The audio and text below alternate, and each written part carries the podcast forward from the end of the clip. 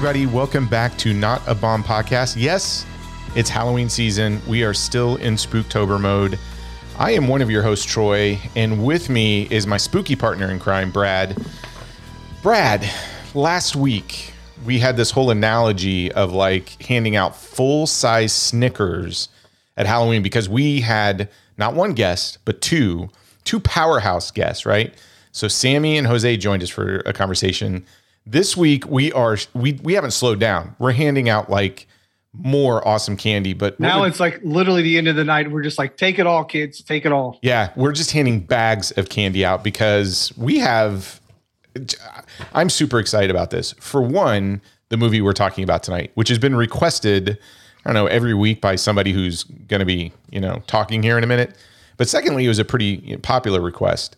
Uh, but the other reason is the other guest, um, we've, I, I, he and I talk about um, this subject quite often, simply because of something that occurs at the AFI every once in a while. But I'm getting ahead of myself. I'm going to first intro- Get into it, damn it. Let's get into it. Yeah. So I want to welcome back none other than Mr. John Nance. How you doing, John? Hey, hey, how's it going? Doing great. How's everybody tonight? I- I'm excited. I'm pumped. I just, I just want to skip the whole intros and just get into this thing because I'm I'm so excited about this topic, and I'm really excited to reintroduce somebody who made their debut. Uh, what was what? I can't even remember the Episode episode. 12. Episode 12. Man, early on, and uh, she picked Zodiac of all movies to review. And then after that was done, she's like, "Well, when are we going to talk about this one?" And we're like, "Soon, soon." So, what was it, a year 60 later? episodes later. Yeah, Yep. 60 episodes later, we're welcoming back none other than Angelica Rose Sauer, my daughter. I'm I'm so excited. How you doing, Angel? I'm doing great. I've been waiting to review this movie ever since you guys started the podcast. So I'm gonna start with you on this question. Uh, Wait, can I can I comment on Yeah. Angel's etiquette, Yeah. please? yeah, yeah, yeah. She didn't talk until she was introduced, so she you know she's a podcast professional because she did not say a word until you introduced her, which is very well. Good job, Angel. Well, she is in college, so she's been studying for the past week. Oh, good point. Sure, yes. We're actually, man, I feel like we're opening up a whole new demographic here. We have a college student in college right now in her dorm room recording with us. So we get some like college seal of approval for this episode, right? You Yeah, I I, think don't we know if can- I can speak for everyone in college, but No, I th- No, you can't. Yeah, I think Well, we you can go back to we can go back to college parties now, right? Is that how that works? mm, sort of. you guys should Sorta. have your own parties and I'll have mine. yeah. That's rude. Well, Angel, you you've been asking about this film, and in full disclosure, a lot of people have written in uh, because mo- most of the films that we picked for this October, we went back to the list and said, okay, well, Angel had this, you know, early on, but I think Brad and I were both surprised how many times this movie came up in conversation in terms of, hey, we think you should talk about this film too.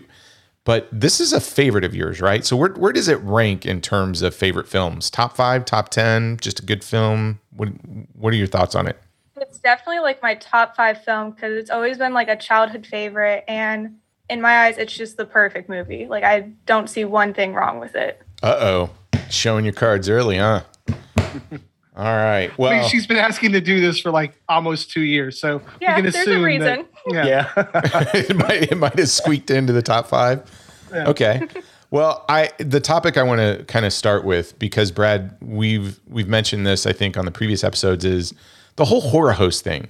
So tonight we're going to talk about 1988 Elvira Mistress of the Dark. So we'll probably get into this again. 1988 is probably one of the greatest years in film history ever. And Brad, I'm sure you'll remind us why when we get into like some of the numbers, et cetera. But this one came out at the height, I think, of Elvira's popularity in the late 80s. And uh, you know, she she's the queen of Halloween, but she's not the only horror host. Um, and she's, you know, one in many of, uh, of a long history. So, John, you want to give us a little bit of backstory about like what a horror host is, where it kind of came from? Because Brad, I'm I'm going to paraphrase from some discussions we had on previous episodes. You haven't really been exposed to the to the like movie horror host, right? No, that's correct. That's correct. I'm dumb when it comes to this stuff, so I'm glad John is here to to help. Okay. Yes. Well, just just for the youngins, like the kids in college, right? Because we want them, you know, to get uh, I don't know, all schooled on this subject. John, you, you've got some info for us. So, like, walk us back a little bit. Where does this horror host stuff come from? Yeah, so the horror host uh, actually came, you know, a long time ago. Various sources I looked at, you know, trying to narrow down, you know, where did it really come from? And basically, it, it came from those anybody who really like told stories to really, you know, scare people into either. Um, you know, doing what the tribal elders wanted, or you know, you know, don't do this or you're going to get sick. But it, it kind of had its roots back then. But what I did find was the true first officially recognized horror host was uh, Malia Nurim, Nurimi, yeah. Yep. as Vampira. Vampira. And that was in 19 Vampira, yeah. Vampira. 19 yeah, 1954. Um her, her, her trademark and this is what you would find as, as you start you know diving into these horror hosts they like, they all had their like little bit of a gimmick.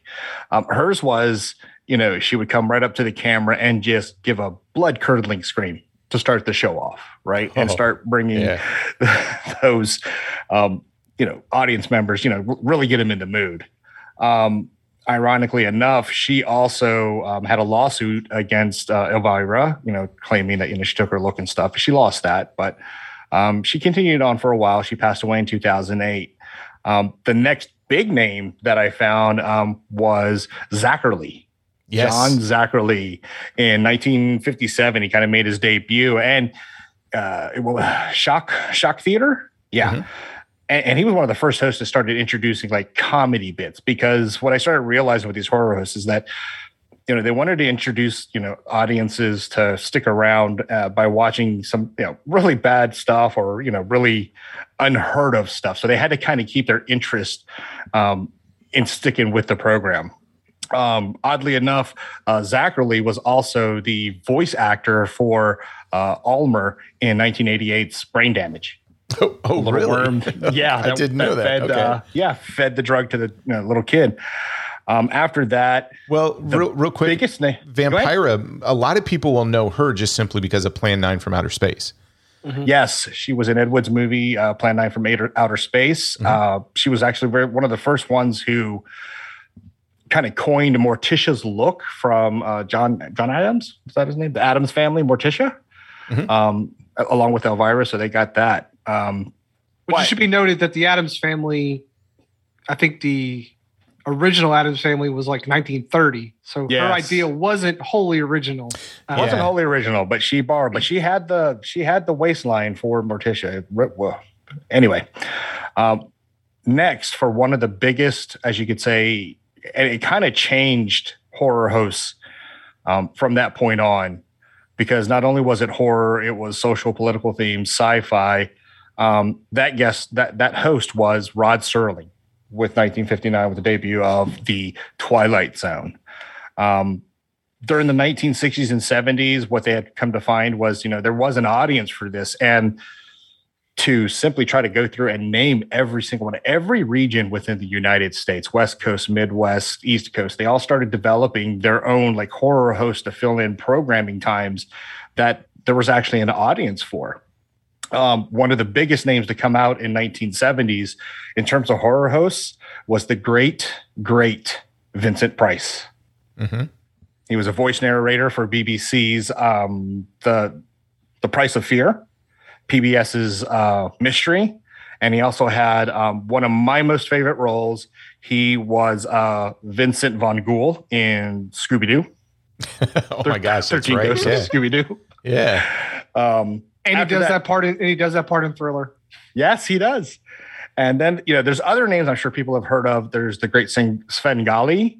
Um, his son took over when he, he unfortunately passed away, starting off as the son of Svengoolie, but then he took over just, you know, adopting the name Svengoolie. Um, Mona Lisa, she was another popular one. Uh, Count Vortigall. Count Gore Was de Vol, yes, out of uh, the uh, Washington, D.C. area. Yes, And and, he's- he's, still going. Yes, He that's still the going. Thing. So Yes. uh, we've seen him live to do his shtick, and I love it. Yeah. Absolutely love it.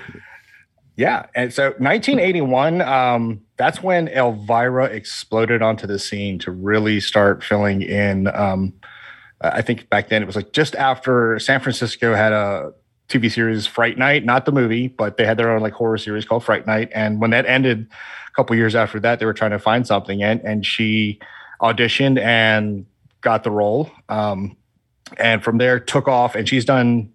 Mean, we'll, I'm sure we'll get into it. She, oh god, 17 years old. She takes off. She is a. I, I will say after researching some of the stuff, she's a, she's a very acumen businesswoman.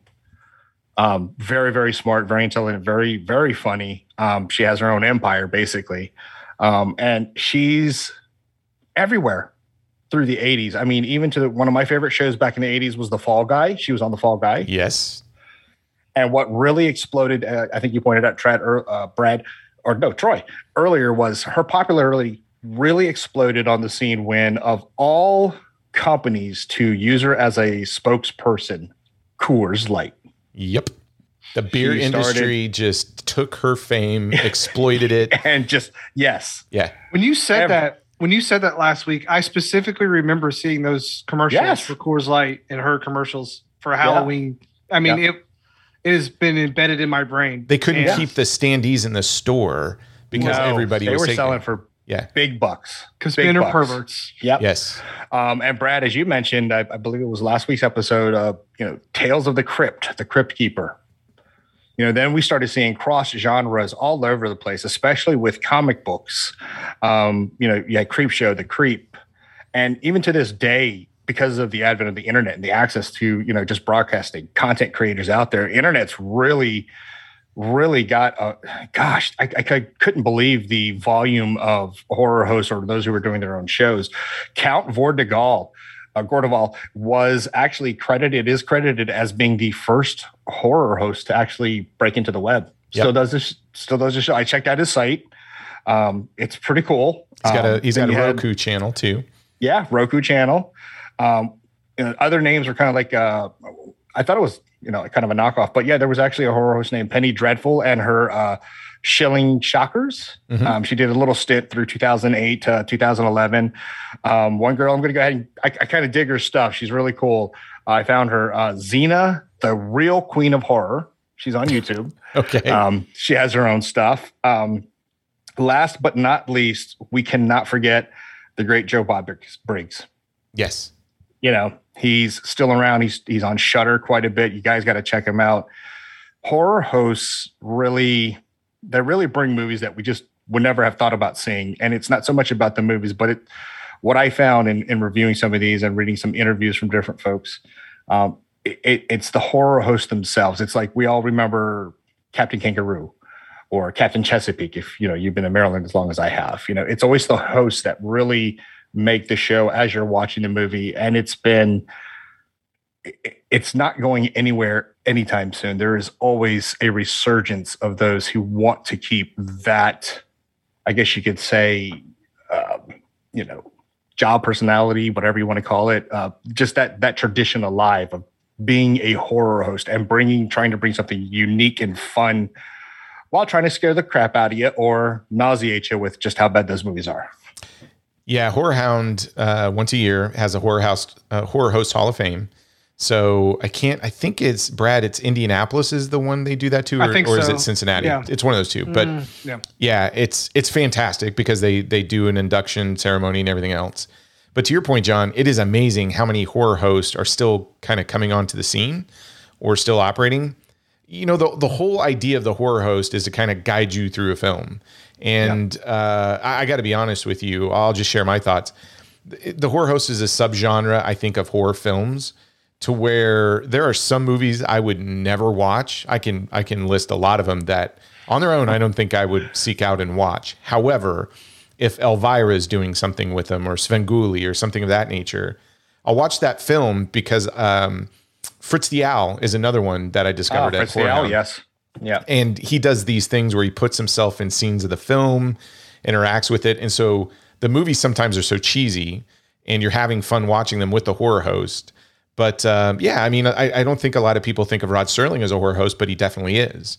Um, the Crypt Keeper, I think, Brad, is your introduction to it.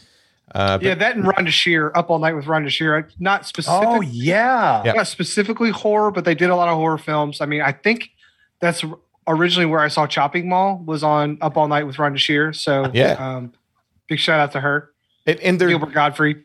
and and they all range from comedy to seriousness to kind of you know I like Joe Bob Briggs in that he'll go through this you know 14 head explosions you know three naked butts everything he's giving you the stats but he's giving you the history of the film too um, and if you want to see one of the best Joe Bob uh, his his interview with Gary Busey at one point you can search that on YouTube Oh. it's Oh, absolutely fantastic but I, I got to ask But you it- yeah But one of the thing, the, one of the good things about having the horror host with you, it, it's it, you're not going to watch a bad film by yourself. So the horror host Yes. kind of helps give you that buffer. Like, oh, I'm I'm watching it with Elvira. She's you know helping me get through this. Um, she's making fun of it as we go, sort of deal. Yeah. Now, Angel, I got to ask. I mean, do you do you have a favorite, or is it Elvira or some others? And and the second follow up question to that does do you like the horror host genre? Does it add like your your enjoyment of the film? I mean, my absolute favorite's always gonna be Elvira, but like some of the ones I remember are like Mystery Science Theater. I oh, love those yeah. the puppets and the in Oh, yeah. between scenes of them bullying the guy. That was so much fun. And then Tales of the Crypt, I remember begging you guys almost every night to always watch. you were a big fan of Tales of the Crypt, yeah. yeah, anything horror as a kid, I loved. But seeing it always depends on the host. Like some of the hosts I really love and I get their comedy and stuff like that. But like with uh Count Gordevor. Gore he- de Vol, get his name right. Gore de Vol. Count Gore de Vol. Sorry. Count Gore de Vol. He just I don't like him that much. Like I know we differ on this, but I'm just not a big fan. No! God, please, no! No! Oh god. No! like I've seen him a few times I feel like, but I've just each time I just I don't like it. You just don't like you don't go for his shtick, right? No. Okay. Well, you know his dad jokes are a little lame, but that's what I like about him.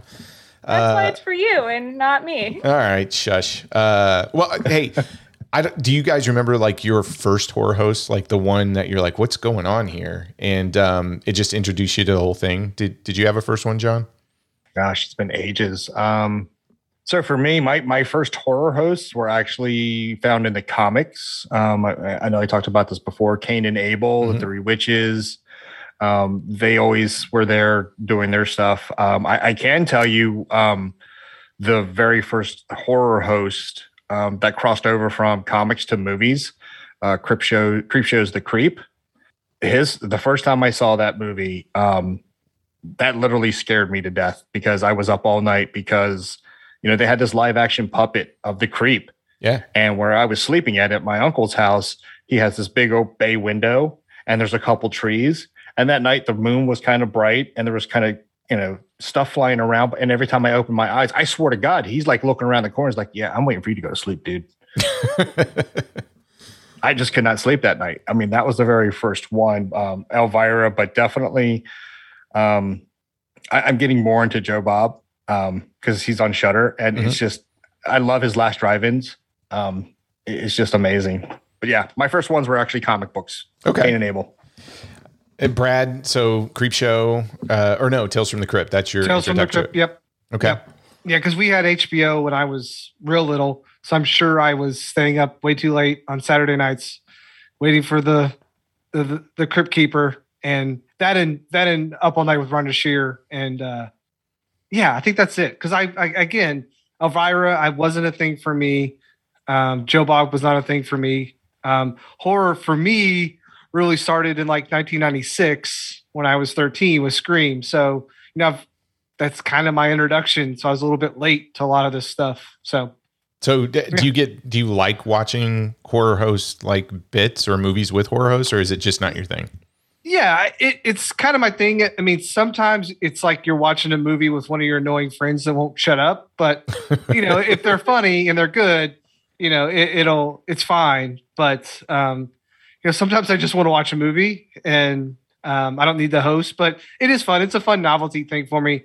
Um, it's funny that Angel brought up Mystery Science Theater. That's another one. It's like you're always with that friend that you go to the movie theater with, and they talk and they have to joke through the whole time. You're like, look, dude, it's not. This isn't MST3K. Like, back off, okay? I know you're funny. You don't have to prove it. So, but no, yeah, that's like Tales was such a moment in time for me though. Like, I know I was seven or eight, and and you know, and HBO was pretty hardcore, so I was seeing some stuff I probably shouldn't have been. But you know, I was the I was the baby, I was the third kid. My parents literally didn't care. So That's cool. So my introduction to it, um, my my father was working. I, I think it was for Dole at the time in Wichita, Kansas, and the union went on strike, and you had to go to the union hall, and I, I guess it was open all the time, or you know, answer calls or whatnot, because you know it was a twenty four hour plant.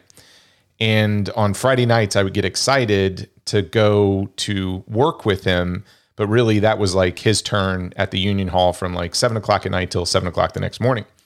And I would make it Like- till like Dole, like the plantation, like the like the fruit or Dole, whatever. Dole Foods, I think it was, or Dole Yeah. Meat Processing. I, I can't remember the exact name. I, I think it was Dole, but it was out of Wichita, Kansas. Okay, And uh, I think it was like Dole Meat Packing. I don't. I don't think it was. It had anything to do with like the pineapple fruit. You Oh, okay. Yeah. So uh, th- I, I remember there was a horror host out of Kansas City, Kansas at the time, and we picked it up on you know the Wichita station. But um, she came onto the scene the same time as Elvira, 1981. So you got to keep in mind when Elvira started, she was just in like her Los Angeles area, right, or, or Southern California, and all these horror hosts, none of them were nationally syndicated if you ever got that, that was kind of a big deal. These were all just local. So Crematia Mortem was pretty much a Vampira, um, Elvira hodgepodge. And she ran Creature Feature from 1981 to 1988. So I remember catching her uh, when we would have to sit at the Union Hall at night and then watched her growing up. But that that was my introduction to it, and then discovered Elvira obviously when um, her show went on national syndication. That was kind of a big deal when that happened. Uh, and and you you guys have already talked about my other favorites, which is you know Joe Bob Briggs, um, Count Gore de Vol, regardless of what my daughter says. Um, he's hilarious. Svengoolie. So he originally started in 1970. Um, he's had a couple of iterations, like you said, John. You know, son took over. He's actually currently on Me TV Saturday nights. He's still he's still doing that. What? Yeah, Me TV Saturday nights. You can catch Svengoolie. So he's he's the horror host with the Rubber the hell chicken. is Me TV? Me TV is um, it's a cable uh, channel, I Oh, think. okay. Yeah, that out of Ohio? Uh, yeah, I think so. What's weird Yeah. is if you if there's a documentary um, from 2006 called American Scary. I, I think it's on Amazon Prime. Yes, it is. Yeah, there, but it's an entire documentary on the legacy of horror host. It's absolutely fascinating. But what you'll find out, for whatever reason, a lot of these big name horror hosts for, came out of Cleveland, Ohio. Yeah. So I, I don't know if like what else are you gonna do in Cleveland? yeah you watch horror movies and, and talk about it. Um, And pray for LeBron James to come at some point in time. yeah, there you go. Uh, and, and and you know, I want to give a shout out because um, they did a little intro for us last year. But John, you talked about you know on Roku or the internet, et cetera, horror host is alive and, and flourishing, and you get these little um, again little regional things that are that are being done, but because of the internet, everybody can see them. And there's a horror host that Angel and I, this was kind of our thing to do. You, you remember Angel? We we would sit down and watch Housewife of Horror. So Yeah, I remember the episode that we watched. They like went to this. They're reviewing some like atomic monster thing. They like went to the old like retro place and like had a whole set there and showed you all the old cool stuff. And I think it was really cool how they brought like history into like the movie. Yeah, I, I, I Housewife of Horror is a great example of if if you watch her and Mister of Horror, I think they have great chemistry, and they would review movies early in the beginning. And to Angel's point, they would they're based out of Aurora, Illinois, and they would go to these antique shops and show you some really cool stuff, uh, and and kind of tie their bits into the film. And then they would put on a Halloween special where they were showing like Halloween shorts, and they would do a Christmas special. I think they're on hiatus too. I, I believe they're coming back with something that they're going to do for Christmas. They haven't done anything for a few months, but it's you know it's to me it's a great example of horror hosts are going to hit and miss. It's really about your personality. So with Angel, who her personality is I I don't know um, doesn't like Count Gore Awesome. de Vol. Yeah, you're using awesome really loosely right there. She doesn't like Count Gore de Vol.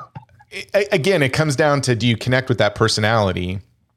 Uh, and, and if you do, it's going to be a fun ride. And and to me, Housewife of Horror, like I said, it's it's just charming. So she she and her husband have this whole like suburban nightmare kind of motif going on.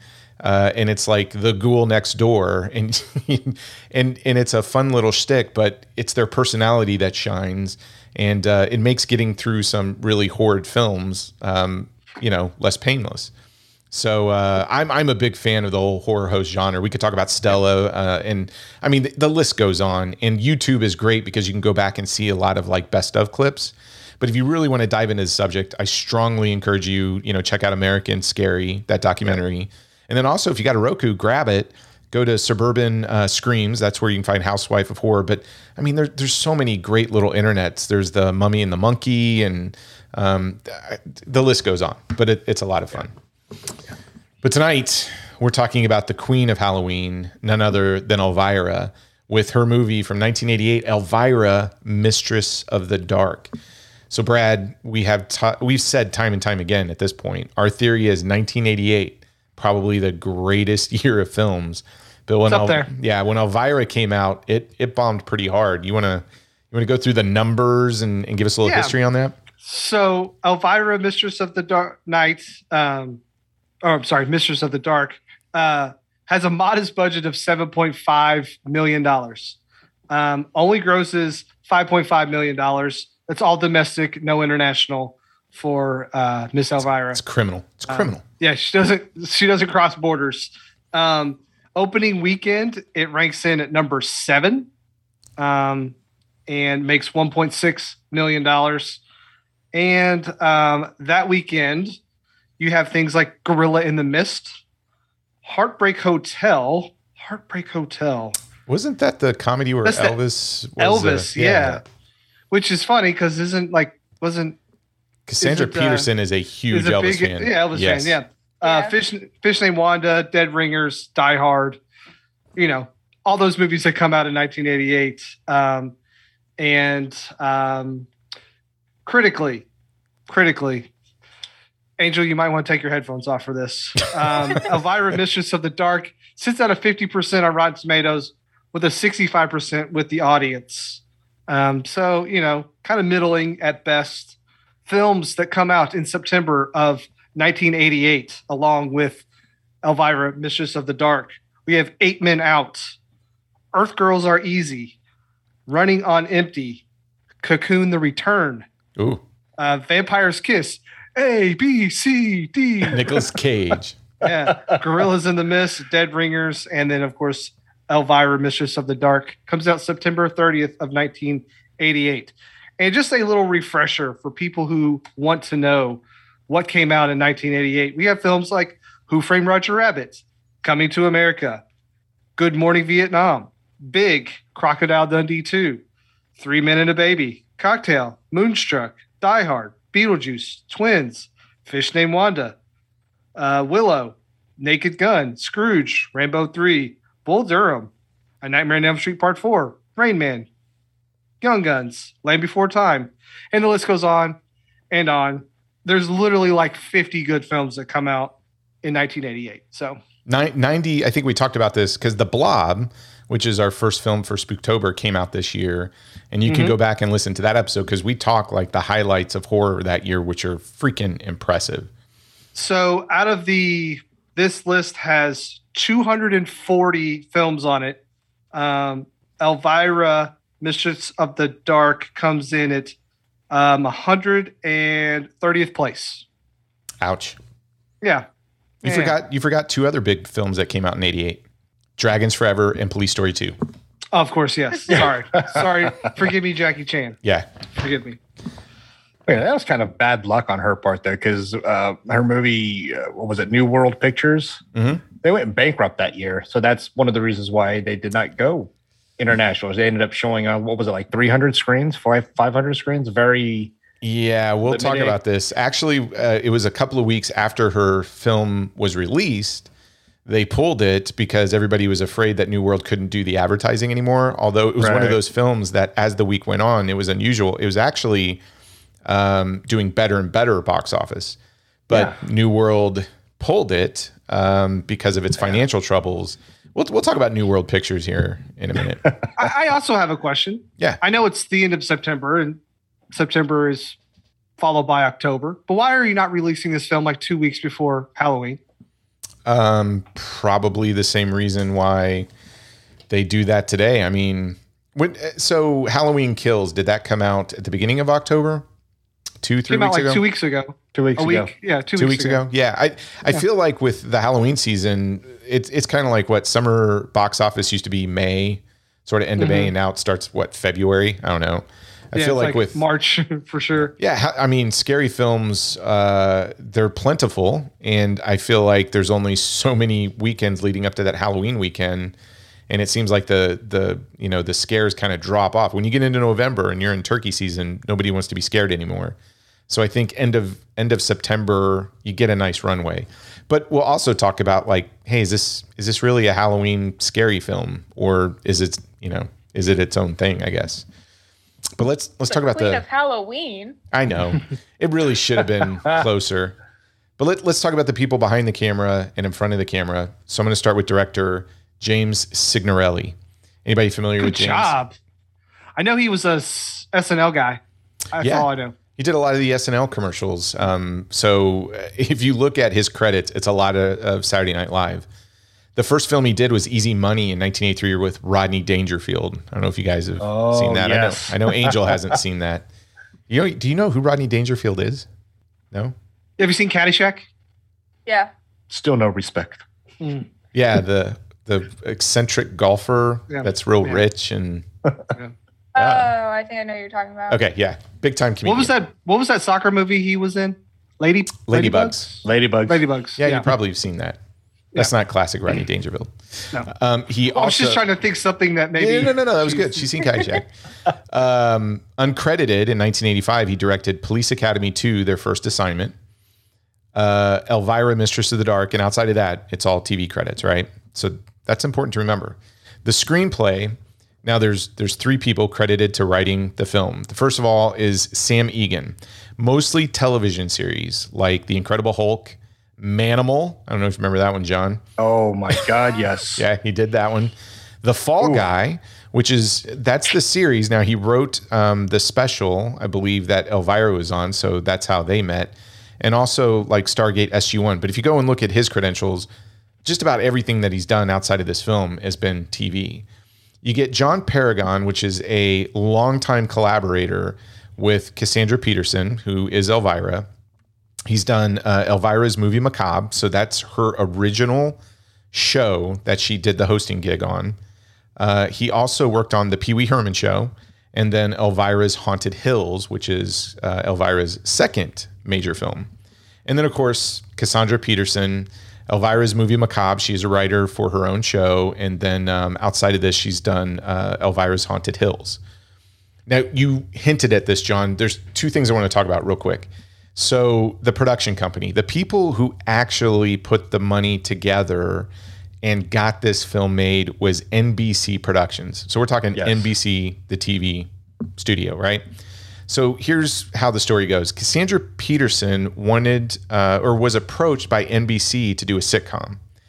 And in her head, she goes, well, wait a second. In in the 80s, if you went on TV, there was no chance of you getting a TV or a movie series, right? So you could do film and transition to TV, but you can't do TV and transition to film. Today, you go back and forth, right? So, um, you know, the casting director, Joel uh, Thurm, pitched the idea of a sitcom, and everybody got real enthusiastic about it, except for Cassandra Peterson. She had her heart set on doing the film first and said, Hey, thanks. Uh, appreciate it. I'll come back and talk to you guys after I, I do the movie. And NBC was so taken with her and said, You know what? Um, tell you what, we'll produce your film and you just make sure that we get first right at doing a sitcom television series, additional films after this one. She said, absolutely, no problem. Now, to distribute the movie, they went to New World Pictures. So, New World Pictures was founded in 1970 by guess who? Roger Corman. Good guess. Roger Corman. I said that. I was on mute. Oh, okay. Yeah. Yeah, yes, 1970, Roger Corman created New World Pictures, and that's actually who distributed this film.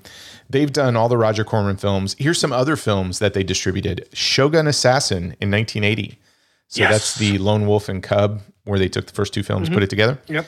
Um, Children of the Corn in 1984, The Philadelphia Experiment in 1984. They were busy in 84. Here's another one Chud in 1984. Classic. What does Chud stand for, John? Cannibalistic humanoid underground dweller. Yeah. Angel, have you seen Chud yet? Not yet. All right, You add that to are your a- Halloween list. Yeah, I know Angel. you've seen this one, Angel. The Stuff from 1985. Remember the killer yogurt? Yeah. That was a great film. They also did Godzilla in 1985. That came out in 1985. Transylvania 65000. House. Now, that funny story about Angel. Growing up as a kid, it was Monsters Inc. How else would you? Sorry. Now, listen, growing this- up as a kid, Yeah. like as a growing up as an adult. But okay, No, no, no. I, I can't even remember how you were young. So Angel used to look like Boo from Monsters Inc. because we called her Boo because she had the pigtails and everything. Oh, oh, And so when she's that when she was that young, there were a couple films she always wanted to watch. It was Finding Dory or Finding Nemo, excuse me, and Monsters Nemo. Inc. and uh, House. Those were the three films that she loved. She watched. one of those is not like the other. yeah, she watched. Yeah. She watched That was the House. start of the scary movie obsession. Yeah, I think you watched House as much as you watched uh, Finding Nemo at some point. Yeah. See, Me that and Karen watch proves- that all the time. Yeah. yeah, that proves she is she is you know she's my second daughter. That proves it. This, right there. this is true. Yep, there's the You a big William Katt fan? Is that what it is? was it William Katt? In it? Please Yeah. tell me he was in that movie. Or okay, and George Yes. George Wendt from Cheers. George Wentz. George Winnick. Went. No, uh, Robert Moll. Robert Moll. He was in it too. Yeah, Night Court Bull. Yeah, yeah, Bull. Yeah. George Wendt. Yeah. Well, here's here's some other things that uh, uh, New World did. They also released No Retreat, No Surrender with Oh Jean Claude. Van Damme. That was that was his big debut. Uh, the Punisher, 1991, with Dolph Lundgren. That was so. That was, I think, their last theatrical one, and it didn't really, you know, get much uh, legs because I think they were still in the bankruptcy. But the actual last thing that that they distributed was in 1993 a direct-to-video erotic thriller called Die Watching, and then New World Pictures was no more. Sorry, Roger I'm guessing that Die Watching is like a voyeuristic type movie, right? Surely it's got to be. I, I have no idea, man. I mean, it's called Never- Die Watching. I'm assuming this goes back to our discussion when uh, was it Showgirls came out in early '90s was all the erotic thrillers and stuff coming out. Yeah. Okay. Uh. yeah, but I mean, it it makes total sense behind the scenes that NBC was going to bankroll this thing. So if you kind of look behind the scenes, you got a pretty much TV director, and then outside of um, John Paragon and Elvira, who or Cassandra Peterson, who were writing for their show, they had Sam Egan come in to kind of oversee the writing process. So you have a lot of television talent working behind the scenes. Uh, in front of the camera, it's kind of the same too. So we have Cassandra Peterson as Elvira. Now I'm gonna I'm gonna Angel may know this because and you might know this too, Brad, because you well you all might know this. John, are you reading the biography that uh, Cassandra Peterson just put out? I have not got it into it yet. Work's been keeping me slave labor. I'll just say that. Hmm. Yeah. Did you I've finish Sounds it like an Brad? excuse, huh? Did you finish it? Mhm. Okay. All right. Good. Then you'll know this, right? Angel, you better know this. I'm on chapter nine, so I don't know. Okay. we'll see. We'll see. Um, I'm not paying for your college anymore if you don't. kidding. Kidding. Uh, do you know what Cassandra Peterson's first film is? It's uncredited, but do you know what her first film is? Oh, I do. Uh, No Googling. Wasn't I'm it the, that James Bond movie? Yeah, it was James Bond. It was a James Bond film. She was one of the dancers. Yeah, Diamonds Are Forever. Diamonds Are Forever. Diamonds Are Forever, yes, that's what it was. yes, yeah. 1971. Does I was thinking, I was going in my head because I thought you were going to ask me something about her Vegas stint and stuff like that. So- Well, that's tied to her Vegas. I mean, that's kind of Yeah. how she got that part. So, uh, another interesting chapter of her memoir led to her second film role. Do you know what that was? Do you remember that, Brad? the Working Girls, right? The Working girls. Uh, no, I think this was before No. that. It's uncredited. It happened the year after Diamonds Are Forever. Uh, I don't remember. If it's Pulp Fiction, I could get it, but not Yeah, this. yeah. Yeah. She has an uncredited role in Federico Fellini's Roma from 1972. She's worked That's with Fellini. right. That's right. That's right. Yeah.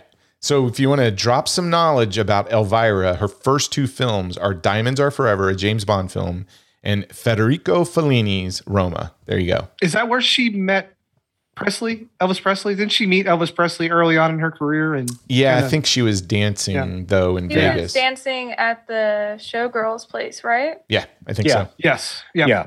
And then um, he co- uh, he convinced her to you know leave that because she had apparently uh, you know a really great voice, and he thought she he his he gave great advice to her, from what I understand, which was you know go take some voice lessons, go learn, you know, go sing, and she went to Italy, which Yeah. is where she met Fellini. Fellini, and that's how she got into that little bit. A- And and another thing that shouldn't surprise people, but like then she got into like the Groundlings, where Yes. she kind of honed her comedy. the Groundlings, chops. yes. Yeah. Worked with Pee Wee Herman himself, Paul Reubens, Phil Hartman, really close friends. I think she was one of the last people, I think, in her memoir. She talked with Phil Hartman before the uh, murder suicide, like Yeah. a day or so before. Mm. But yeah, she she has an amazing history. She did those two films. She was almost on Gilligan's Island. I learned about that. As Yeah. well. Yeah, That's right. she That's auditioned cool. for Ginger. Ginger. Yeah. Yeah. Would, Angel, Could you imagine? nine hmm. chapters in. Would you recommend the book so far? I love the book. I can't. I only listen to it when I'm like driving back home because when I try to listen to it when I'm doing work, I stop working and just get like hooked into it. It's Yeah. fascinating. It's a fascinating Yeah. book. It's fantastic. A plus. and, and like. John was saying, I think okay, so Cassandra Peterson is a large-breasted woman, um, and she plays into that, but she's like super intelligent, like one of the smartest people in the entire Yeah. world. She speaks like, business and fluid all that stuff. Italian. Or, uh, Yeah, I mean, it's just, like- yeah, So you know she's playing this character, and you're thinking, oh, this you know airhead, and with a Growling, she's playing. She had like this Valley Girl type character that she played, but she's like far from that. She's super intelligent. Um, she has a fascinating story. I mean, she's been playing this character for 40 years, and you know, also comes out as you know, I've been living with a woman. I've you know, I'm a lesbian, and that's just who I am, and I've been a lesbian for 19 years, and deal with it. And it's just really fat. Like it is one of the most fascinating books I've. I can't say I'm reading it. I've listened to in a long time. she So reads it. I If you get the audio book, it. she Yeah. reads the Yes. book. It's Yeah. fantastic. Yeah. Yeah, I can't wait. I can't wait. She's she's a fascinating person um, all around. If you really went back and looked at Cassandra Peterson and just just kind of studied, I mean, really studied her and and what she took as an idea and and literally proves that for her there were no ceilings. She built her empire. To this day, it is an empire and it is hers 100%. And it's just amazing. Do you, well, and then it, it also goes into the whole thing with the vampira lady who, you know, sues her, Yeah. and but uh, ultimately is really just jealous of the fame that she because her run was two years and Cassandra's is 40 years and still going. So Yeah. you know, she sued her and lost. Um, you know, they're both kind of playing on the Morticia character anyway, but um yeah. So I, I just think it's a fascinating read and and sadly, you know, they never got to reconcile. I guess that lady died in 08 and they never got to reconcile, but Cassandra's always been like, Yeah, I don't know why she doesn't like me. I but I'm not gonna let it bother me, which I also respect. yeah. Now, Yeah. Angel, do you remember meeting Cassandra?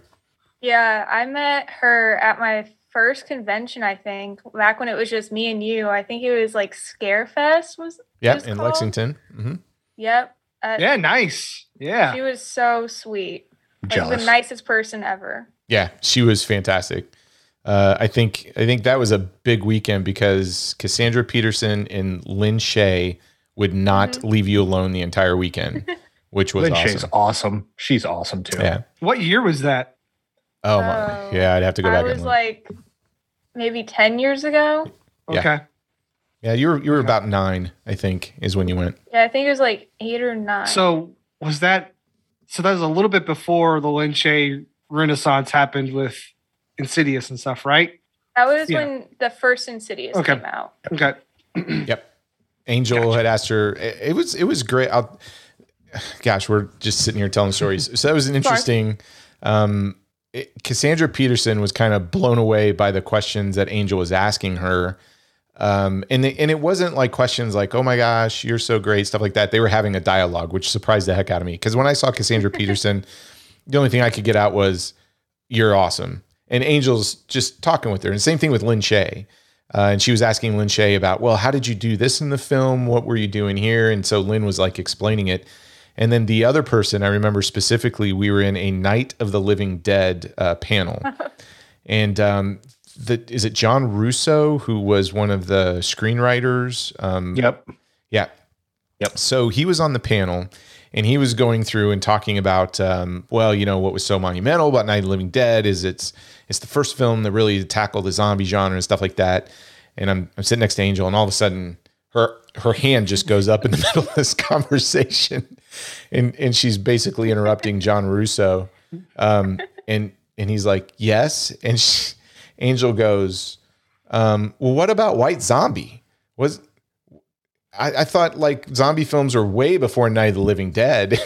just to just to see John be like, well, you see, da da da, and he's he's sitting there having a debate with Angel, this like nine year old, where she's like, nope, there have been zombie movies way before your film. So Angel did well actually to John Russo. That's awesome. Yes. so after that awesome. panel was over, and we get out of our chairs, and he's like running to the door because he wanted to meet her, and then she's having a conversation with him for like it was like 10 or 15 minutes or something. You guys are going, but she, he's like, well, did you, where did you see this film? She's like, oh, I like this, but my favorite's the thing from another world. And he's, she's just listing all these like black and white stuff off. So yeah, Angel's got like street cred when it comes to horror films. represent. Yeah. All right. Back to Cassandra Peterson. I'm gonna, tired of bragging on my daughter. Um, Cheech and Chong's next movie. I totally forgot she was in that in 1980. Yep. And Pee Wee's movie. She was Big Uh, Mama. Yes, she was Pee Wee's Big. Adventure. Um, Allan Quatermain, The Lost City of Gold, 1986. Oh, yeah. She was in Stroker Ace, the Hal Needham, Burt Reynolds, Yes. Loni Anderson Ugh. film. Yes. The Sting 2 with uh, Teri Garr. Yeah. Um, Jekyll and Hyde together again in 1982. And she, she did TV shows as Elvira. So she was on the Chips TV series. And you mentioned this already, John. She did two, I think, episodes on The Fall Guy, which Yes. is amazing show. Yes, Um, it was. Let's talk about Chastity Pariah, played Well, by. just before you Yeah. go, um, my son is kind of going through like a Scooby Doo phase right now. oh, she, there's she a did. Uh, yeah, she's in. she did the Happy Halloween Scooby Doo, which is actually really good, and she's really good as a voice actress too. So you're just like, damn it, you could pretty much do everything, but she's really good in that. I think she, She did a couple of Scooby Doo movies, didn't she? Even like She did two Return to. Zombie Island, I think, and something else. So yeah, Yeah. Hey, like John said, she's built an empire. I mean, she's done everything. Um, I want to talk about Edie McClurg, Chastity Pariah. So she came up with Cassandra and the Groundlings and um, 219 acting credits. I mean, when you see Edie McClurg, you, you know exactly. But I don't know about you guys. There are two there are two movies I outside of this one that I immediately associate her with, and it's Ferris Bueller's Day Off. Ferris Day Bueller's Off. Day Off. Yes. Yes. plays Grace the secretary, and then um, planes, trains, and automobiles. She's the car rental agent. Which Yes. talk about stealing a scene with just like two minutes. You remember Edie McClurg just from those two films, but she's and and Elvira. I think she's fantastic. Yeah, fantastic. she's she's a that person sort of deal. Yeah. You also get Daniel Greene as Bob. Lots of TV series like General Hospital, Alice, The 18 Night Court. Um, but th- this was interesting. He he was in Hands of Steel from '86, which is a that's a great late '80s schlocky film. Uh, Yeah. American Rickshaw is another like Oh bonkers God. film.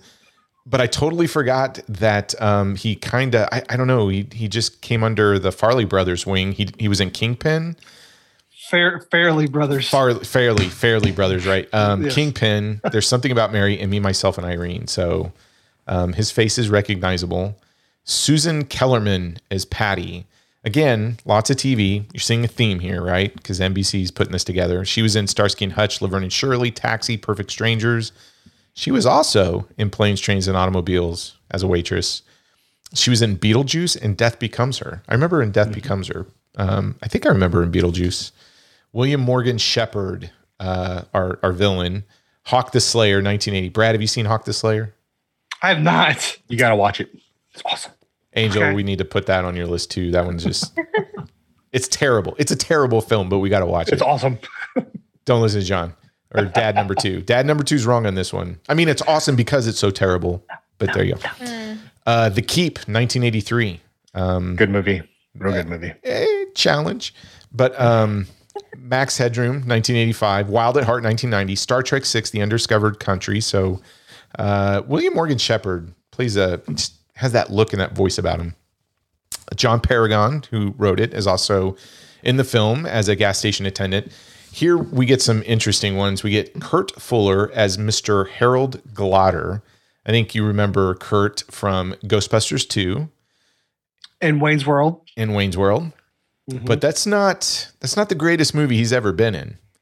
Can can you guess what the greatest movie Kurt Fuller has ever been in? I mean, if you're to think of one Kurt Fuller film, there's no only, holds barred. It's No Holds Barred. 1989's No Holds Barred, which We've been friends for too long. Yes, I, I knew exactly what you were going to say. we say. are gonna review that one someday, and we're gonna need a lot of alcohol to do it. Yep. Um, Jeff Conaway as Travis from the TV series Taxi and Grease, 1978. There you go. Frank Collison, he's been on the show just this month. Do you remember what film, Brad? He plays Billy. He plays the other kind of side henchman. he was on the blob, right? Yeah, he in the Blob from 1988. There you go. Uh, and let's just talk about the kids real quick. Um, probably the only one that might be recognizable is Ira Heiden as Bo. He was in Nightmare on Elm Street 3 Dream Warriors. But um, Did Chris, you, did you see the fact that someone else was almost in this movie? uh, yeah, we're to get to that in a minute. Okay. Yep. Kris Kamm, Scott Morris, Randy and Sean. Uh, not really much else outside of that. They're they're on the uh, documentary. If you happen to get the arrow set, so. Well, let's talk about development real quick before we get to thoughts. So, um, Cassandra Peterson, John Paragon, they met in the comedy troupe The Groundlings. You talked about this, and they worked their way up to you know movie macabre this film. And what ends up happening is they are trying to put this film together. They're pulling a lot of people from the Groundlings to see if they can do that as well. Um, but after appearing in a small part in Pee Wee's Big Adventure, Peterson thought Tim Burton would be the perfect choice to direct this film, but he got tied up with his production of Beetlejuice. Okay. So that's Probably when, a better career move for yeah. So that's when NBC honest. said, well, we're going to give you James Signorelli to direct. So he, you know, he's a veteran TV director. And then, only, you know, he had one feature film under his belt, but he did all those Saturday Night Live um, shorts, etc. Now, one thing we'll talk about is a ton of roles and a ton of auditions come through the you know door for this film. But Brad, you want to talk about somebody famous who happened to audition for one of the kids? Yeah, Brad Pitt and uh, uh, Cassandra Peterson thought he was too hot to be in the movie, really. So, like, yeah, I, c- I could dig that. A 1988 Brad Pitt, yeah, sure. Yeah, apparently, she, what were the notes that she wrote on the script or casting sheet? There'd be something? like, like, I, I forget what it was, but It it was- was, Wrote, like, something. of- yum yum next yeah, to yum, yeah, yum, yum, yum. That's right. Yep. Uh, and tidbit to bring it back to the to the memoir. I'd like to see that. Nothing. I, I Yeah. Angels here. I can't say it. yeah, you can't. You gotta be good. Um, Brad Pitt ended up later on uh, buying her house, so they met again. Uh, the film actually had some awards. Did you know about this? I, did. Yeah. I Did. So the The film, infamous awards, though, weren't they? well, you know, there's some good and bad in here. Um, the film received a Razzie Award nomination for Cassandra Peterson as Worst Actress, but she lost to Liza Minnelli for Arth- Ar- now Liza Minnelli got it for Arthur Two on the Rocks and Rent a Cop. So she was in two stinkers, and they're like, "Well, Liza Minnelli gets it."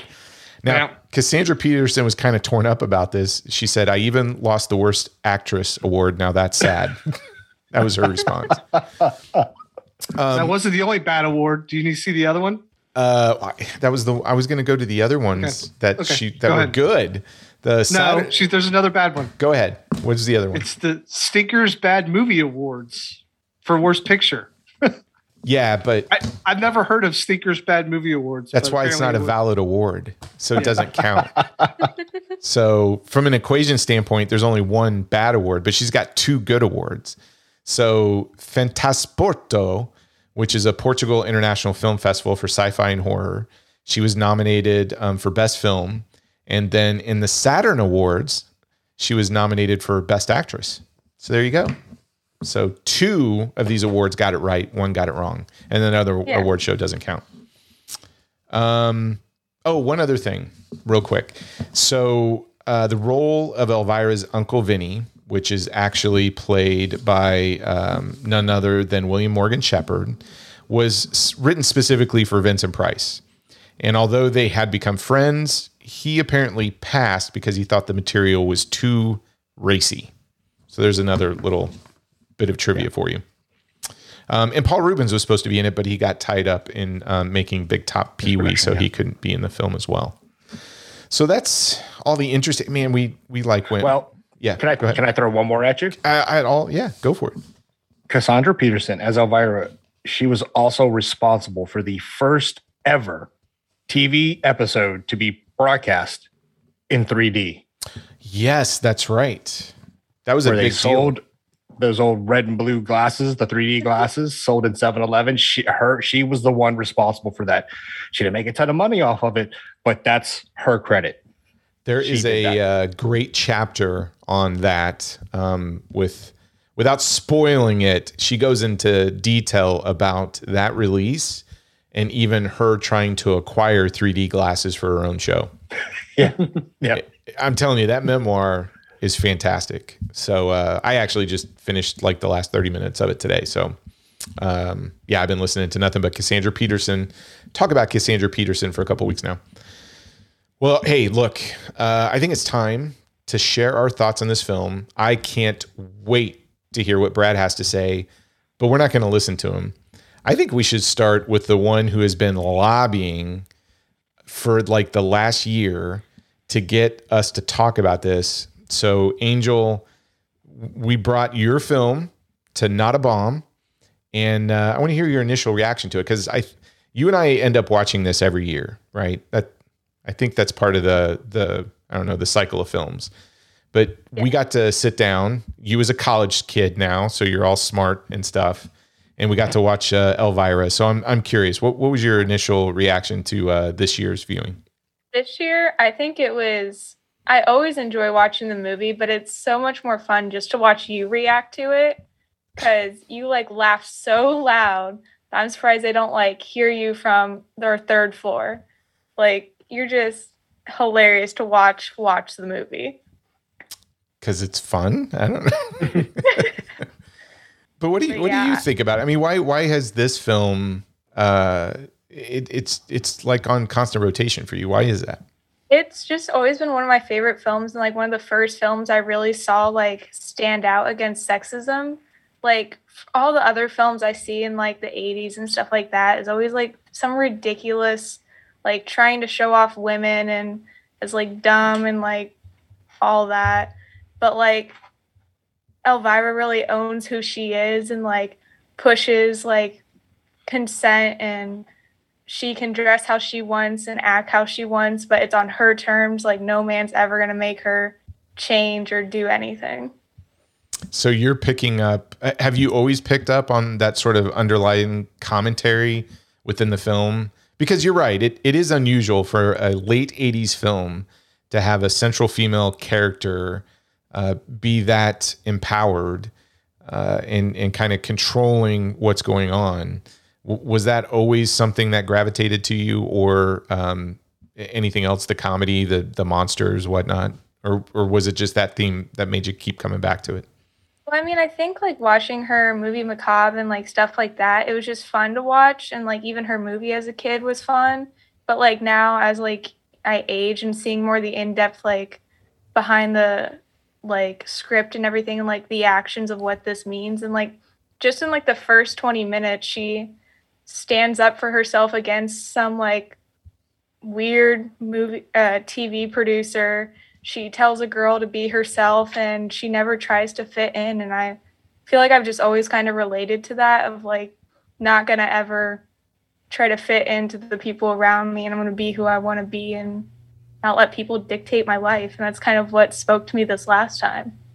Okay. Cool. All right, John.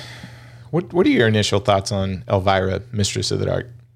Um, loved it when I first saw it as a kid. Um, of course, being a young boy, there's the obvious reasons why you like it, but um, I, I love the humor in it because it kind of reminded me of who I was, um, which was, you know, someone you know says something to you. She's she's she was quick witted to snap back at you, you know.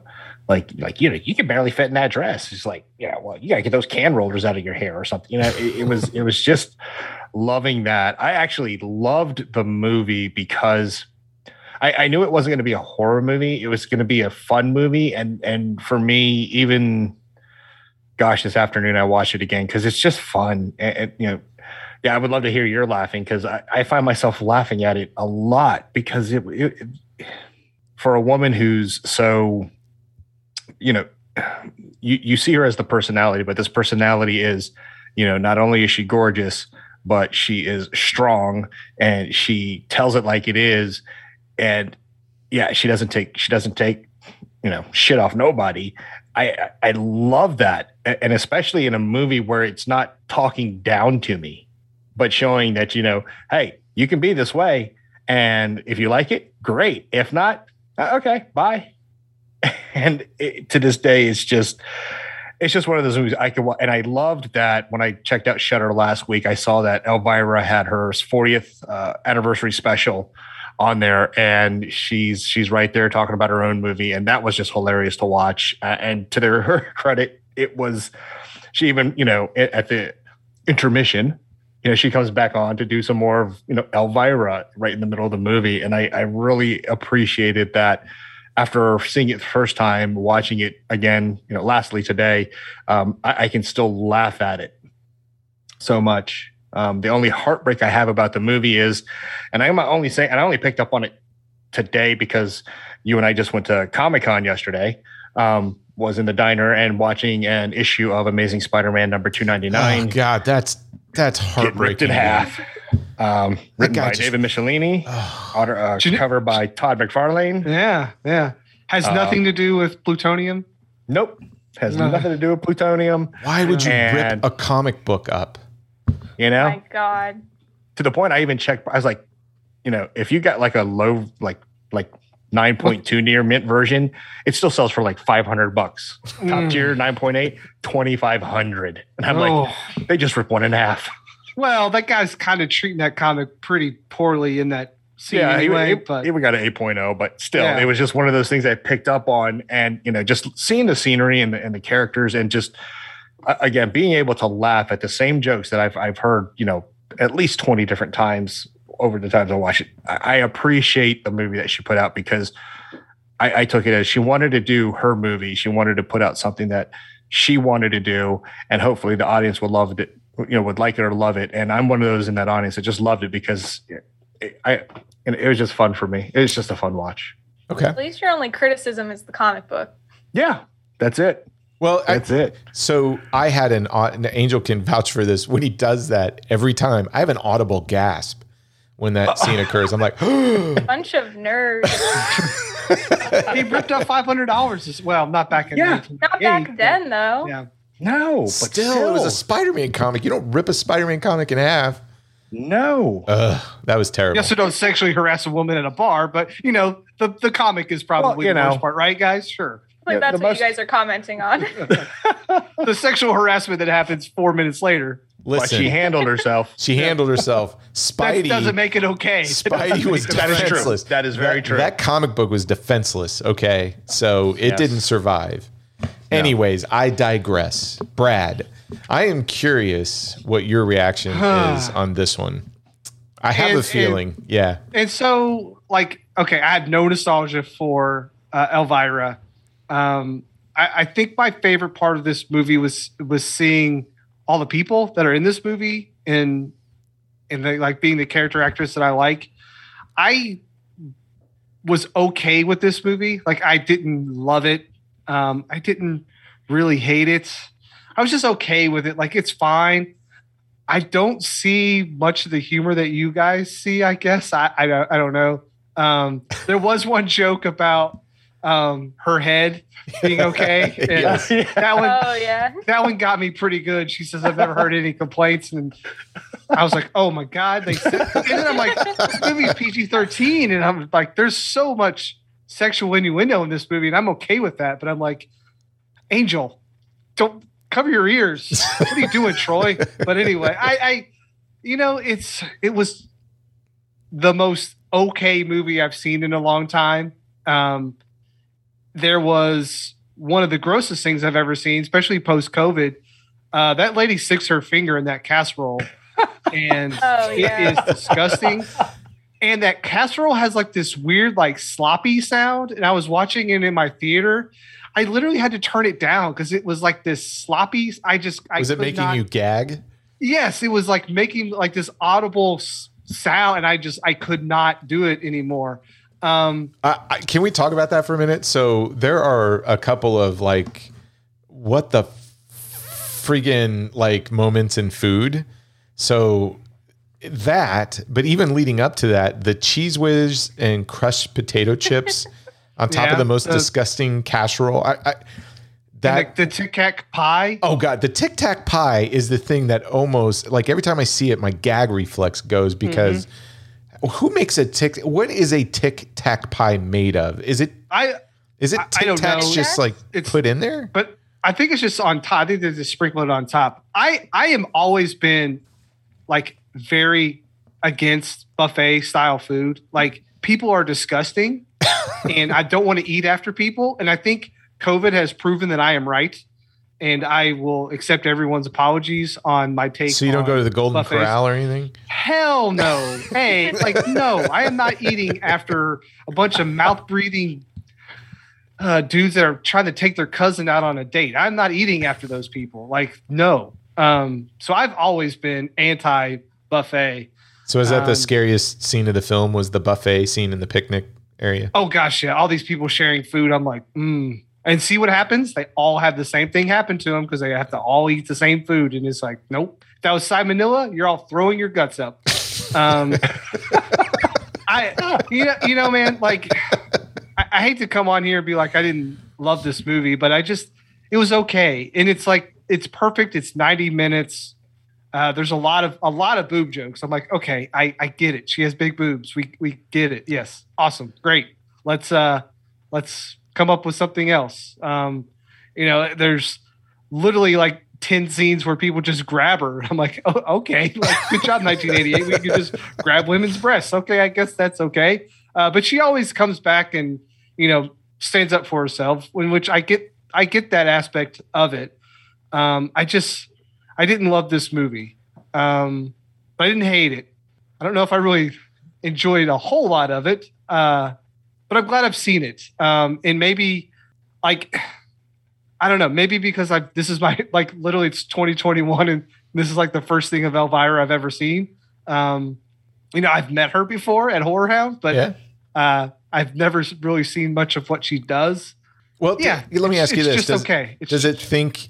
Uh, so you, your horror host introduction is Tales from the Crypt, right? So that's, that's Mm-hmm. Hello, creeps. Yep. Yeah, that's your Yep. background to it.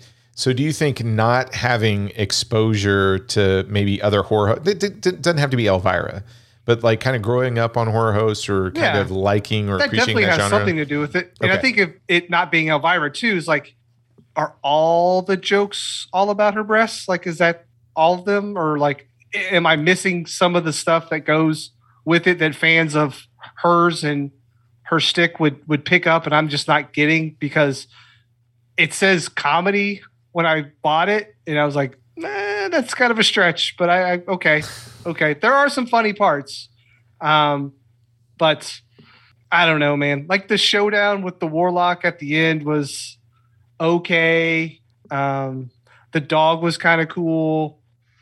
Apparently, the know, dog man. was the toughest. Yeah, the thing to- dog was the, the biggest diva on set. Apparently, I saw Benny. Benny the dog. Yeah, biting bitch. everybody and- So, yeah. so uh, you know, it was okay. It was totally fine. okay. I don't know if it's going to be like in my rotation for horror uh, films, and I don't really know if it's a horror film. To be honest with you, Uh, yeah, that's a good question. I, I, my take on it is like if you're a fan of the Elvira comedy bits from like Movie Macabre, this film is a treasure trove of one-liners and callbacks to like cheesy, scary films. So it is it a scary movie? No. Is it a horror movie? Yes, but in the in the way that a Roger Corman 60s cheesy film is or a 50s cheesy film or you know Attack of the Killer Tomatoes which they're watching in the theater. I mean it's it's it's in this weird uh, genre of horror films where it's horror comedy, right? And it, and it's probably 10% horror, 90% comedy. I think I think a bad sign for a movie, and this is probably going to be a little too harsh, when they show a different movie inside a movie, and you're like, "Ooh, I kind of want to watch that." While you're watching that movie, it's probably not a good sign. Like, yeah, I, there, there's some there's some interesting, you know, I, I had the same way. It was like, oh, I don't think Angel's ever seen Attack of the Killer Tomatoes after all these years, and I need to show her that one. But um, no, it did make me want to like stop and. Uh, I, I think this has the DNA of an SNL movie, so it's a sketch character brought to the big screen with like tidbits of backstory. I, I think it has that DNA to it. I think it's more fun than a traditional SNL movie and actually has this sort of subtle feminist message that Angel picks up on. Um, I didn't really understand that until I got older. And then when you take a step back and look at the films that were coming out in the late 80s and then look at this one, it makes total sense why somebody of like Angel's age would look at this, especially in the 80s, and go, oh, wow, this is saying something. And I think it's important and so I, I kind of really appreciate that aspect of it. I think in retrospect, that's what makes this film so unusual for its time. It's a female centered film um, with a character that doesn't rely on a guy to make her dreams come true, and she's actually pushing back on the establishment. And I think that's super unique for for late '80s. And this sounds weird, but this this is a modern take of Wizard of Oz because you even get a little leaving Kansas sign as well as I'll get your little dog too quote. Um, and you'll find out, you know, she's from Kansas too. So there you go. Go Jayhawks. Um, actually, she's from Manhattan, so that's K State. Uh, but it, it takes the Wizard of Oz and it has a splash of Pee Wee's Big Adventure and an empowered female lead, kind of bring it all together. And I, I think it's a ton of fun. But the reason why I think it's a ton of fun is the strength of this film is the one-liners and Cassandra Peterson's delivery of it. So I I just want to share some of my favorites because when Angel says I was laughing I, I like loud I, I there were a couple I had tears in my eyes. So um that exchange I was I'm always impressed when there's when her and Bob are standing outside of the movie theater. There's one liner after one liner that comes that are just out of the ballpark, right? So you talked about the first one, Brad, which you know Bob says, "How's your head?" and Elvira says, "I haven't had any complaints yet." And Bob goes, "Excuse me," and she says, "Well, I think I'll live." First, I'm like, okay, that's pretty funny. Then Bob says, "Well, I can only play G-rated movies," and she says, "Oh well, there's nothing wrong with G-rated movies as long as there's lots of sex and violence." so that got a good chuckle out of me. And then the whole, you know what your problem is? Chastity pariah oh, I, I thought that cleared up. I mean, yeah. it's just boom, boom after that. Um, probably, and, and then the, uh, so they're more like, uh, she's in the bowling alley and asks for a Bloody Mary. And the bartender says, no hard liquor served past eight o'clock. Do you want a virgin? And she says, maybe, but, uh, I'll have a couple of drinks first. I love that line. Makes yeah. me laugh out loud. Um, her monologue, when you know she finds out that the town's against her, she can't make a buck, and and this whole monologue. And if they ever ask about me, tell them I was more than just a great set of boobs. I was also an incredible pair of legs. And tell them tell them that I never turned down a friend. I never turned down a stranger for that matter. And tell them tell them that when all is said and done, I only last that people remember me remember me by two simple words. Any two as long as they're simple. yeah. yeah. But that is freaky. I mean, this movie makes me laugh consistently from start to finish. Yep.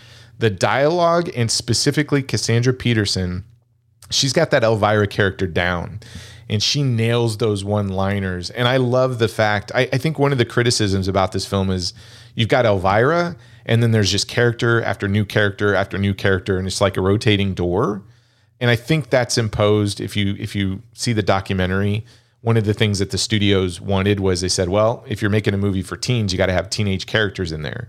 That wasn't the original script, so they had to get these teenage characters in there, which took away, you know, screen time for the adults. Um, so the you know the end effect is you are going through a lot of characters and they only get a couple of minutes of screen time but it's Elvira against all these characters and her one-liners and everything that's going down is hilarious. And even the stuff that she's not delivering. I mean, after the whole picnic and uh, they're all having a hangover and they start accusing each other of who's like the horniest and who took advantage. I laughed during that scene too. But I, I really think the script is one of the strengths of this film and and especially her delivery of her lines as that character just sell it all day long. The rest of the comedy, it, it's hit or miss. I, I I'll give that to you. Um, I think you're right, Brad. Between Elvira and Patty, this probably has the most boob jokes in a movie ever. I'm sure. I would wonder if Guinness has that as a record. If- Probably. yeah. If so, this has to do it. Um, and it's it's juvenile. I mean, some of it works, um, some doesn't. Uh, but I still chuckle throughout the whole thing. Because you're a child. You're a big man child. Yeah. The the other scene, and I I don't know if you guys find this funny. Um, Angel thought it was hilarious, uh, only because of the stories I've told her. But the the Couch scene? yes, the couch scene of Elvira seducing Bob. That makes me laugh every time because that is straight out my first date with Tabitha. Come on, dude. We have to oh. listen to this. Yeah, she, wow, took advantage of my innocence. So Like, you're Daughter is on trying the- to watch. what? He tells us all the time. He's like, you guys went to a movie and you're just trying to watch the movie while mom's trying to like Yeah, make out with you and stuff. You're just like, no, no, I'm trying trying, to to, get watch naked." the film. yeah. What movie was it? Uh, I think it was the Replacement Killers with Chow Yun Fat because it was Chow Yun Fat. I'm not. And it, I'd already seen it. This is like the second or third time I was watching Oh, the film, shit, I should have known. She wanted to go to the movies. I'm like, we can go see the Replacement Killers. I've seen it. She hasn't, and so we're watching Replacement Killers, and I'd already seen it. But when we're sitting there, and then she's like making her move on me, and I'm like, what are you doing? Chow Yun Fat is on screen. We're watching the film. There's no, absolutely no makeout sessions during Chow Yun Fat movies. That was right there. I'm surprised I I was even made. Yeah. oh boy. Um, I feel awkward right now, but I guess oh, okay. But I, I mean, John, back me up here. I, the, the writing, uh, the comedy, th- there there is really Yeah. good comedy in this film. There really is, and it, it goes back to, uh, uh, you know, I try to think if any other female comedian were to try and and pull this off, it it, it would have been a, a a disaster. But it's it's Elvira, it's Cassandra Peterson, and you're right. It's like the writing, the the the, the interaction. It's it's it's whip. It's lightning fast, back and forth. Like you said, just somebody, you know, like oh, you know, when she meets, you know, uh, Patty, like, oh, watch out, you're gonna put somebody's eyes out with those things. You know what I mean? It's it's it's. It, it, and it's the simple things we look at it like you you know when the movie starts right you know she says i don't see what's wrong with this movie outside of it's an hour and a half long you know what i mean it's, it's just for me it's just funny because of the delivery the persona that's that's just it's just elvira through and through and it to me like you i'm, I'm laughing through it i mean like i said there's just i love her uh, her makeup box it's i break for no one Yeah. right there it's just it's great Well, Oh, El- man, yeah. Elvira is a baby with all the makeup. Come on, that that was Yeah. funny. That was comical. yeah that was it was hilarious Come on, Brad. That was It's funny. You know? the only movie that like comedy movie I laugh continuously through the entire movie. Like yeah it's Yeah, just I guess continuous I'm dead actual inside. comedy. Yeah, you know, she picks up the stranger and he's a freako, and she's like, "Eh, whatever." And she takes off, and all of a sudden she slams on the brakes. He's half naked. He starts, yeah, he starts running, and she's like, "Ah, you forgot your axe." She throws it at him and tomahawks him. She's like, Yeah, like Eh. even the transition scenes are hilarious. "Yes, yes." Come on, Brad. We can't sell you I'm, on. I'm dead inside. I'm dead inside. Uh, Sorry. Well, I I'm happy to hear this, Angel. So outside of the message, you do find this movie funny. Oh, absolutely. Like I I think everything she does, like even like watching the movie Macabre when we made the little tents in our living room and with the tiny TV, the only part I enjoyed was Elvira talking about how bad it was. Like I just couldn't wait for her to get on screen and talk. This entire movie is just filled with like those little parts of movie Macabre put together. I just enjoy it so much. Yeah, I, I agree. And again, it goes back to my comment. If if you love that aspect of Elvira, or you love that aspect of horror host with the you know the comedy that gets interspersed between the film, to me, I think this is just the perfect film for you. Um, It just I, I I think I wanted like more stuff with the house. Like I think I went into this thinking it was going to be more horror comedy, um, and there wasn't a whole lot of horror. And I was thinking, oh, like the house will be haunted, blah blah blah. They'll do this, they'll do that, and it never. It kind of gets there like five percent of the way, but it never really is like a horror movie enough for me to really be like, I, I, I don't know. And again, maybe it's not a horror movie and never was supposed to be, but I, I feel like Elvira in horror are like synonymous with each other. So why why are we making a Elvira Mistress of the Dark and and not having it be horror? I guess. Well, I think so. For me, I think it's kind of like you know, if you grew up on Elvira and watched her, you know, during her as a horror host, you know, the movies that she was always presenting on her show and stuff, they they weren't really. Well, they were like be B horror movies. Yeah. yeah, you know, but they're, But, they weren't. I, I mean, and ironically enough, um, it, it's kind of like I think Troy mentioned it earlier: ten percent horror, ninety percent comedy. Um, it's and the irony is, I I think back to Monster Squad. You know, I thought that was supposed to be a horror comedy, and that's kind of ninety percent comedy. 10 Well, at least it has monsters in it. yeah. Well, this Oh, has and monsters. trivia fact. Shrek Trivia monsters, fact. the crock Yeah. Yeah. Yeah, Well, right, and that one guy, and old German guy is like a he survived the Holocaust. There's nothing more horrific than Nazis. So there you go, John. Well, I, you I, I guess for me, I guess I guess bad on me for expecting a movie to be something that it's not. Like that's totally on me. Like I shouldn't go into a movie thinking, "Oh, is this going to be a horror movie?" and it's not, and not liking it because it's not a horror movie. Um, I just that was just my expectation because it's Elvira. Um, but there are elements like it gets kind of close to it. Uh, the warlock thing at the end. Uh, was that a reference to Addams family with the hand crawling around on the floor? Like, or am I just making that up? Like, I'm sure. know, to me, I- yeah, I- I'm sure it was. I think to John's point, if you actually go back and watch any of the movie macabre like films that she did, and here's the thing, I I I think if you watch Horror Host, having a horror host to a movie like Texas Ch- Chainsaw Massacre or Nightmare on Elm Street, it doesn't work. I, I would actually think it detracts from it to a certain degree. Now, Joe Bob Briggs might work because he's not bringing comedy as much as here's the behind the scenes and facts of the film information. Yeah, information, right? But Elvira, um, the better the film is that's on Movie Macabre, I think the harder it is for them to do the comedy. Whereas the worse uh, budget, you know, the worse kind of quality of film, it's easier for them to come out with the comedy bits. And and maybe Angel, this is why you don't like Count Gore de Vol, is you know he's showing movies that are really good. I mean, he's getting up there and he's like, "Oh, here's John Carpenter's The Thing," and he's trying to be funny, and you're like, "Well, I, I just want to watch the thing. I want to watch the Yeah, thing." I just want to watch the movie. Yeah. Stop talking. this movie's way better than you are, bro. Why don't you calm yeah. down? So Yeah. I I think that is a problem. Um, but again, it goes back to that thing. If you go back and the brain that wouldn't die is is a great example. I think Angel, you and I watched that uh the the Elvira edition not not too long ago, maybe over the summer, and that movie is terrible. Like that's an example of I don't know if I could watch that film on its own, but I will watch Yeah, it with rough. Elvira, um, kind of jumping in and out of it. And I feel like that is a great example of what they created here, where it's here's a comedy film with her doing the bits, and in between her bits are these horror elements. And they're not necessarily scary, but they are horror elements. So it, it fits the uh, formula that is movie macabre and sort of the brand of Elvira. Yeah, I can agree with that. I mean, you know, even with uh, her aunt leaving with the ring and stuff, you know, when it starts to get to that serious oh warlock witch fight, she's like, "Yeah, take this," and next you know, you see the ring flying through the air, and then just Yeah. her expression, it's like, okay, she was getting serious, but it's funny now because she's like, "Oh, okay, bye," you know.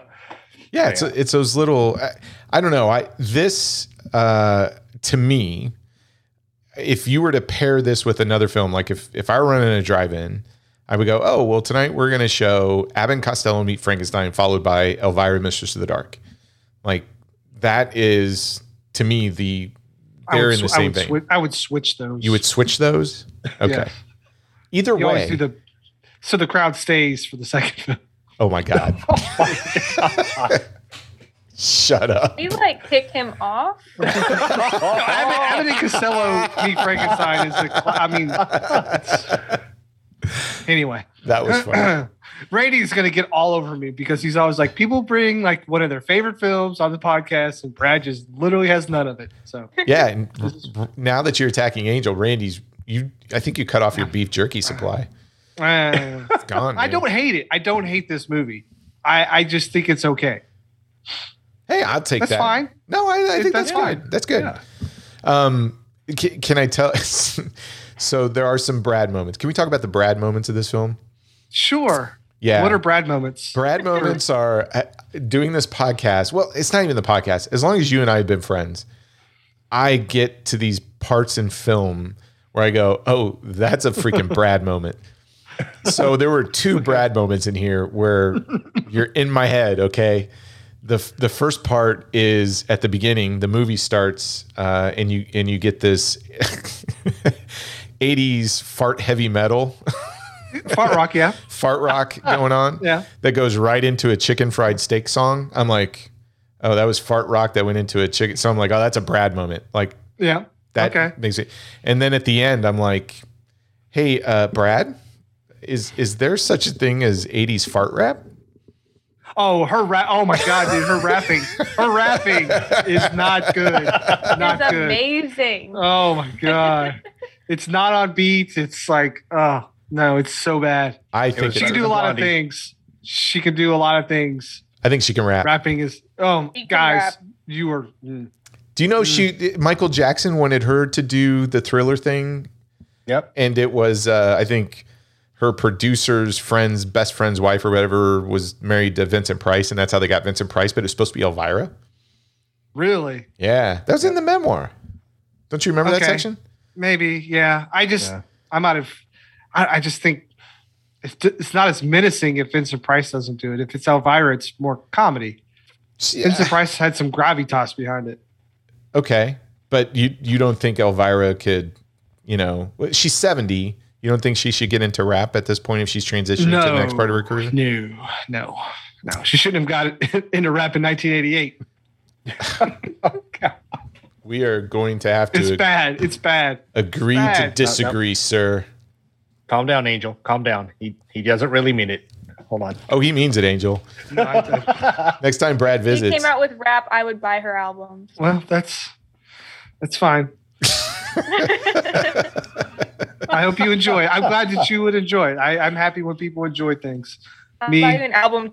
Yeah, none for me. Thank you. all right, okay.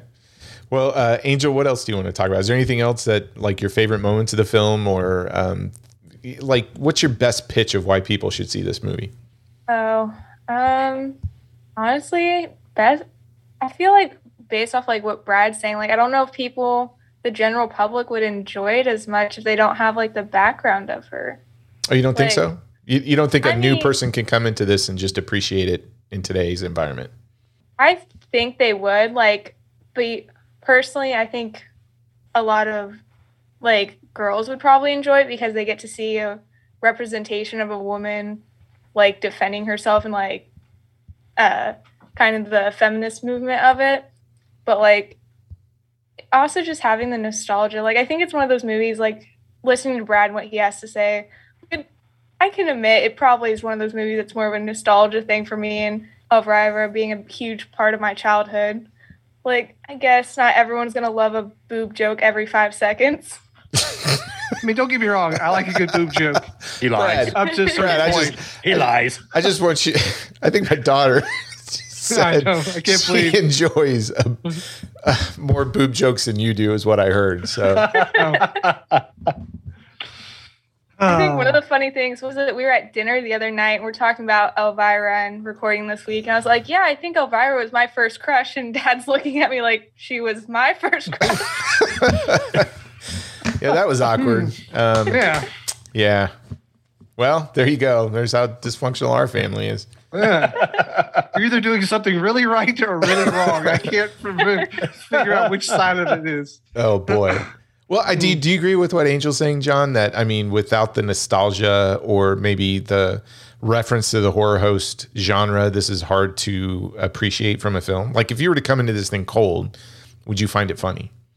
I think that there is definitely an aspect of nostalgia that that is there that would um, prevent a lot of folks from truly enjoying it at the same time. And I, I'm not trying to offend people when I say this, but um, if you've never seen it and you try to watch it today, you you you, you got to stop applying today's standards while you're watching it and just enjoy it for what it's trying to do and what it's trying to enjoy. I mean, good example. I got to go see a pre-screening of Dune. I already had a blistering review prepared without even having seen it. Right. I already had my preset notions, but we got there and you know, wife says, please just I know what you're expecting. Just open mind and start watching it. And I did. the irony was right after the 30 second mark at the start of the movie, my wife's like, I already hate this. you know, but I ended up watching it. I'm not giving any spoilers outside of I'm giving it a B plus of Dune, but you know, to the point of it's it's I understand there's just certain things you should not be, you know, trying to portray or trying to um, discuss or say or joke about. But again, those were times that we grew up, and you know, hey, you know, sometimes ignorance is for me. Ignorance was bliss, and I appreciate you know the humor that it brought along, the elements of storytelling that it tried to bring along, and I think for folks today, yes, if they don't really understand the horror host genre or you know that sub uh, you subculture you talked about. Um, i think they would have a lot of trouble watching this because i mean let's face facts. They're they're looking at it from one angle which is you know oh it's just a you know another woman being all sexed up and stuff and this this movie's terrible. No take away from it right? She's yeah she's sexy. She's gorgeous and she knows this but she's also not taking shit off nobody. That's what you guys got to take away from this stuff. You know, so yeah, it's a it's a mix for me of of trying to understand it. Um, but you know, as you brought out, um, Troy, for me, it's it's about what do we go to movies for? To be entertained, either to be scared or you know inspired or laugh our asses off. And this movie is just one of those movies. I yeah, it's funny. I laugh my ass off. I'm sorry. Yeah, I, that's just what it is. I'll say this: I, I don't know, and maybe this is the difference. Maybe my enjoyment of it is because of my love for the horror host genre and specifically Elvira. But I love this film. There, I 100% agree. A lot of nostalgia plays into this because of 1988. 1988 for me is like one of the best years ever of film. Uh, and and to me, when I, I saw this in the theater, and I absolutely fell in love with it, but I'd always liked you know, horror host, crematia, mortem, all of that, right? But I'll, I, I think even today, this film plays well. I think it was way ahead of its time for 1988 in terms of what it was doing. I could totally see Brad's point of view of coming into this as a guy and going, "Well, my entry my my entry point to horror is the 90s or this type of horror film, etc." And if you weren't exposed to horror comedy or the cheesy side of horror, et cetera, if you're if you're only concerned with the dramatic, thrilling aspect of horror, and you don't have an appreciation for the horror comedy, this may not uh, I, I, this may not resonate with you. But I will say I think it would resonate with um, all young female viewers because yeah. I think for this movie and, and young males as well. Eh, young males. I, I, will say this, but I, I think every time I watch this, and again, I, Angel could speak to this way more better than the three of us, but I, I feel like that message is is firmly planted in there about her having control and her sort of driving the narrative and her going against sort of the male chauvinistic archetypes that are presented in the film and to me, it's kind of like, wow, I, I think this was a pretty big and important film. And even when Cassandra Peterson says, yeah, I run across all these fans who go, well, this movie, you know, just changed my life and it meant so much to me. I totally buy into that because if you're at the right age and you're struggling with your identity, if you're struggling with being a female and being, you know, over sexualized and everything else, I could see where this film really talks to you. So again, I think Angel would probably be, you know, the expert at that view but I I think this from just coming from a, a guy who grew up with it and loved it, but now you know critiques it in in some fashion, looks at it and says, "Hey, dude, this is this is not just some dumb comedy. It's got a really good message in there too. Yeah, I think this film has like such a huge message. Like even watching this past year, noticing how much like bigger that message was than because like I always saw hints of it and stuff like that, but like the entire film is just filled with her standing up for herself and like she's the hero of her own story. Like her boy boy toy bimbo blonde boyfriend doesn't really do much.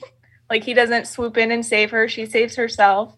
And like growing up with Elvira as like one of my role models and crush, she was a great person to look up to and like be my like be who I want to be and not have to conform to anything. I think that's great for a lot of young women out there. Yeah, I agree. I, like I said, I, I I get this from the comedy aspect, but I when Angel talks about this film and from that perspective, I 100% see that. Um, and I know I'm a little biased just you know because of the relation and stuff, but I I, I do think this was just um, again, it goes back to my theory that 1988 is one of the greatest movie years ever because it produced content like this, and I think this content was way ahead of its time. No, I, I mean I get it. Like just because I don't get this film because of my kind of lack of knowledge on Elvira and the lack of nostalgia, I, I still see it's like a perfectly fine m- movie, and it's. I think one of the greatest things about it is Cassandra Peterson as Elvira. Like that character is, is pretty like fascinating and well rounded, and and and not a one trick pony. Can't rap, but can do a lot of other things. Um, Don't throw a shade out there, man. Just yeah. stop. uh, she can rap. I, you know, it's just it's just not for me. Um, but I still kind of enjoyed my time. Like again, ninety minutes. It's I'm not going to say it's inoffensive because there's some some stuff that's pretty offensive in here. Like not offensive, but uh, the indie window is is a lot, which I'm okay with. But uh, I'm thinking about like my daughter who's two. I'm like, when is she gonna watch this movie? Like when she's hundred, maybe I don't know. but uh, anyway, I I uh, yeah, it's again, it's adequately fine. Okay. That we'll take it. I- If Yeah. that's what we can get out of you. I, I'm kind of curious. What did you what What did you think I was gonna think? Because you usually know me pretty well. I thought uh, you would pretty much go. It's it's not for you. Eh, So knowing knowing where your entry point is, because even when we talk about horror films, and you know, I we go through like your top ten versus my top ten, and and my appreciation probably for horror comedies a little bit deeper than yours. So Mine usually starts and stops at Ghostbusters. Yeah. and Tucker and Dale. But yeah, Tucker and Dale, Ghostbusters, pretty much it. Yeah, and and this one is this one's a different and unique kind of horror comedy where it's not relying on the gore. Like Tucker and Dale's a, a freaking w- top five movie for me, but it has a different uh, sense of humor than what this one has. And I I don't know. It's it's one of those where I I do think to get the most out of it, you got to have a little bit of knowledge and a little bit exposure to her in movie macabre, um, or if not her, to to horror host and sort of the schlocky part of that gimmick, Count Gore de Vol stuff like that. Um, so I I just assumed you would kind of walk in there and go. Yeah, there's some things I laughed at, but it just didn't do it for me. Uh, I thought you would actually be a little bit more negative onto it. So I'm, I'm, I'm kind of excited that you're like, yeah, it was perfectly acceptable 90 minutes. Um, Yeah, yeah, I just think Yeah, I it's, mean- Trying to keep the jerky. he's trying to yeah. keep I'm the trying to. journey. Yeah, I I- am. I am. I am. I mean, the positive aspect is he's definitely saying this movie was, you know, while you know he wouldn't put it on his rewatch list, it's definitely better than um, Snake Eyes. So I'm good with that. Dude, don't go there. Do not go there. Do not tread on my GI Joe. Come on, man. I don't know. I kind of like Snake Eyes. I don't know. I'm with Troy on Snake Eyes. Okay, there you go. And I think no. Doom is. I think the new Dune is a masterpiece. So you know, Oh yeah, we need to chat about that because um, Yeah. yeah, that different topic, different time. Yeah. Yeah. But you know, it, it's like like what Troy was saying. You know, co- comedy, horror comedies. Like have like Brad, have you ever seen Transylvania Six Five Thousand? it's been a long time, but yes, Been a long time. I mean, so love that movie. Love the humor in there because it's it's great. Love the humor in Elvira. Uh, Monster Squad. Uh, again, going back to that because again, there was a lot of you know risque moments, which if you think about that time period and the age of the kids, it's like, well, yeah, they probably shouldn't do that anymore. But uh, oh, interesting tidbit: uh, the town that Elvira was shot in That's the same set they used for Monster Squad. Oh, okay. Oh, that's I, cool. you know what? Like the little the end scene with the Right? with yeah. I think okay. I could if you yeah Yeah, that makes you could sense now. convince me that's the same place. Yeah. yeah. Okay. But it's like that type of horror. And, and again, I I think that's when you find out the sister's not really a virgin, and yeah, yeah. and then that yeah. little girl read the book. The I watched? Monster Squad like maybe three weeks ago. That movie's awesome. Love that movie. Eh, Is it? It's okay. You know. It's- Excuse me, is she a weirgin? you know, um, but it, it to me, it's it, I kind of hate that stuff that we grew up on. There's there is kind of like a generational gap that I I would say kind of doesn't put that little tough skin on some folks. Like I grew up listening to say folks like uh, Richard Pryor, Redd Foxx, you know those type of comedians and stuff, and then hearing I haven't watched it, but hearing you know everything going on with Dave Chappelle. And I, and there's a meme going around like, well, you know, if you didn't like Dave Chappelle, we have some other wholesome family entertainment for you. And it's a picture of Richard Pryor and Redd Foxx. I'm like, yeah, you guys, yeah, you guys really don't know what you're talking about in terms of what's really bad. Um, and, Elvira's is one of those things that I think, you know, if you didn't grow up in that kind of gap, it could be very difficult for some. But, you know, for Angel, I see it a lot more now. And it makes a lot more sense that Angel, you know, why she loves this movie. Um, and I only say because Angel's got a quick wit for folks that really don't know her. She has a super quick wit, and I love her for it. Um, I hate it when I ask her questions and she just immediately snaps back your mom. You know, I oh God, I hate that's, that. God, I you know what I mean? But that's that's that's to me, that's Elvira in her. You know what I mean? It's like she hears something, whack, quick wit. She's gonna snap back at you. And, and to me, that's that's awesome. And again, uh, for my daughter, she actually watched a little bit of it, and she wasn't picking up on the the, the sexualizing part. She was picking up on the did he did she just really kick that guy? I'm like, yeah. You see what he did? Yeah, good for her. And she turns around and walks away. I'm like, okay, there we go. That's what she picked up on, you know. So It is. I, I mean, humor. We can get in a whole different topic and stuff like that about, you know, what's controversial today versus yesterday. I, I I'm not smart enough to go through the socio-political humor diagram and um, kind of draw something. I, think it just kind of comes down to a little bit what you said. It, films today, it's it's hard to look at a film from any time period and then try and say, okay, when this came out, what was going on, and, and can you take your brain and put it in that time period and appreciate for what it is? At the end of the day, you're carrying around your own baggage. So you're either carrying around nostalgia, you're carrying around what you ate for dinner, you know, what happened at work, and that's going to affect your viewing experience. So um, I totally get why somebody would look at something and go, wow, that's kind of offensive to me. I, I totally understand all of that. But at the same time, it, you know, with some of the content and, you know, re- talking about movies and doing a movie podcast could be a line, uh, just a full of these landmines sometimes because it, you know, putting a hot dog on a boob and going, well, that's, that's funny. Well, maybe not in 2021, 1988, it was kind of funny. Dude, she eats a hot dog in a in a taco shell. Yeah. And, and you get that kind of stuff and you go, yeah, that's kind of racy for PG 13. let's let's break this down for just a second. Yeah. there's a hot dog. That taco shell is pretty wide. So what was she trying to say?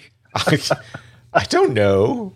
Look, I was just trying to watch a Chow Yun Fat movie. I don't know anything about that stuff. I stuff. wasn't talking about your wife, dude. Oh, okay. but did you pick up later on in the Dude, movie? it was in the movie. During the one of blonde-headed Yeah, woman. Yeah, Yeah. Patty. yeah, that's what I was coming up. Patty, yeah, yeah. during one of during uh during one of Brad's favorite Don't get scenes, me the a, buffet. Don't get me don't get me in trouble with tabs. Like, come on, dude. is the running theme. Yeah. All right. And we must say, I, I, I think we could all appreciate her 1958 Thunderbird. Oh, gosh. Yeah. Man, that is a great looking car. That car is phenomenal. I love it. All Goal in life is to get that car. Well, good luck. Start saving, bud. you got to get that college debt paid off first. Can't be a Christmas present. No, it can't be a Christmas. No, uh, not made of money, man. I don't know what your mom told you. It's not, I'm not made of money. What's that promotion for? Come on. No. So, Angel, you heard him. So, father number one said no. I will work on getting you a 1958 Thunderbird. You go right on ahead, father number, Dad two. number two. Yeah, go for Yeah, it. number two.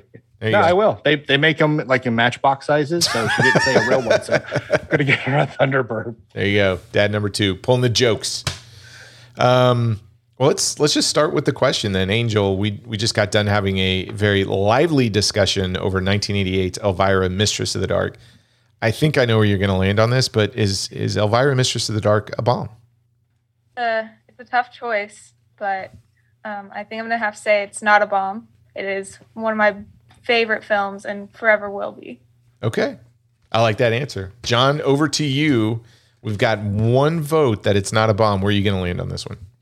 I, I, I got to go with one of the wisest people I know, daughter number one, or for me, daughter number two. Yeah. Um, not a bomb. Tell Remley.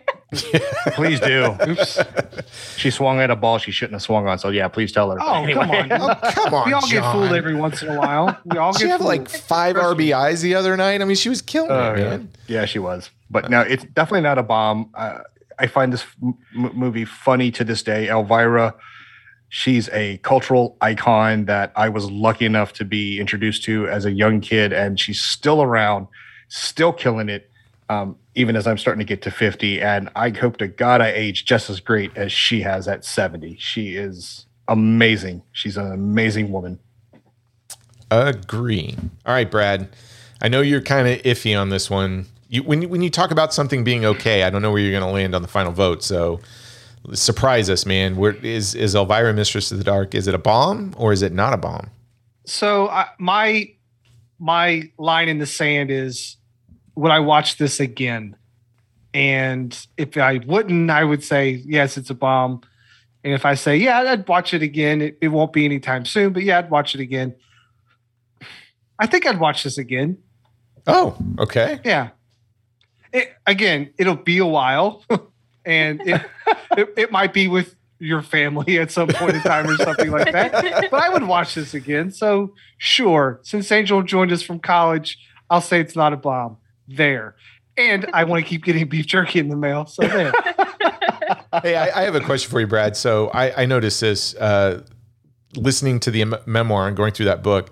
I had a like more appreciation for this film because um, you know the tassel thing that happens at the end, or the Elvis T-shirt she's wearing.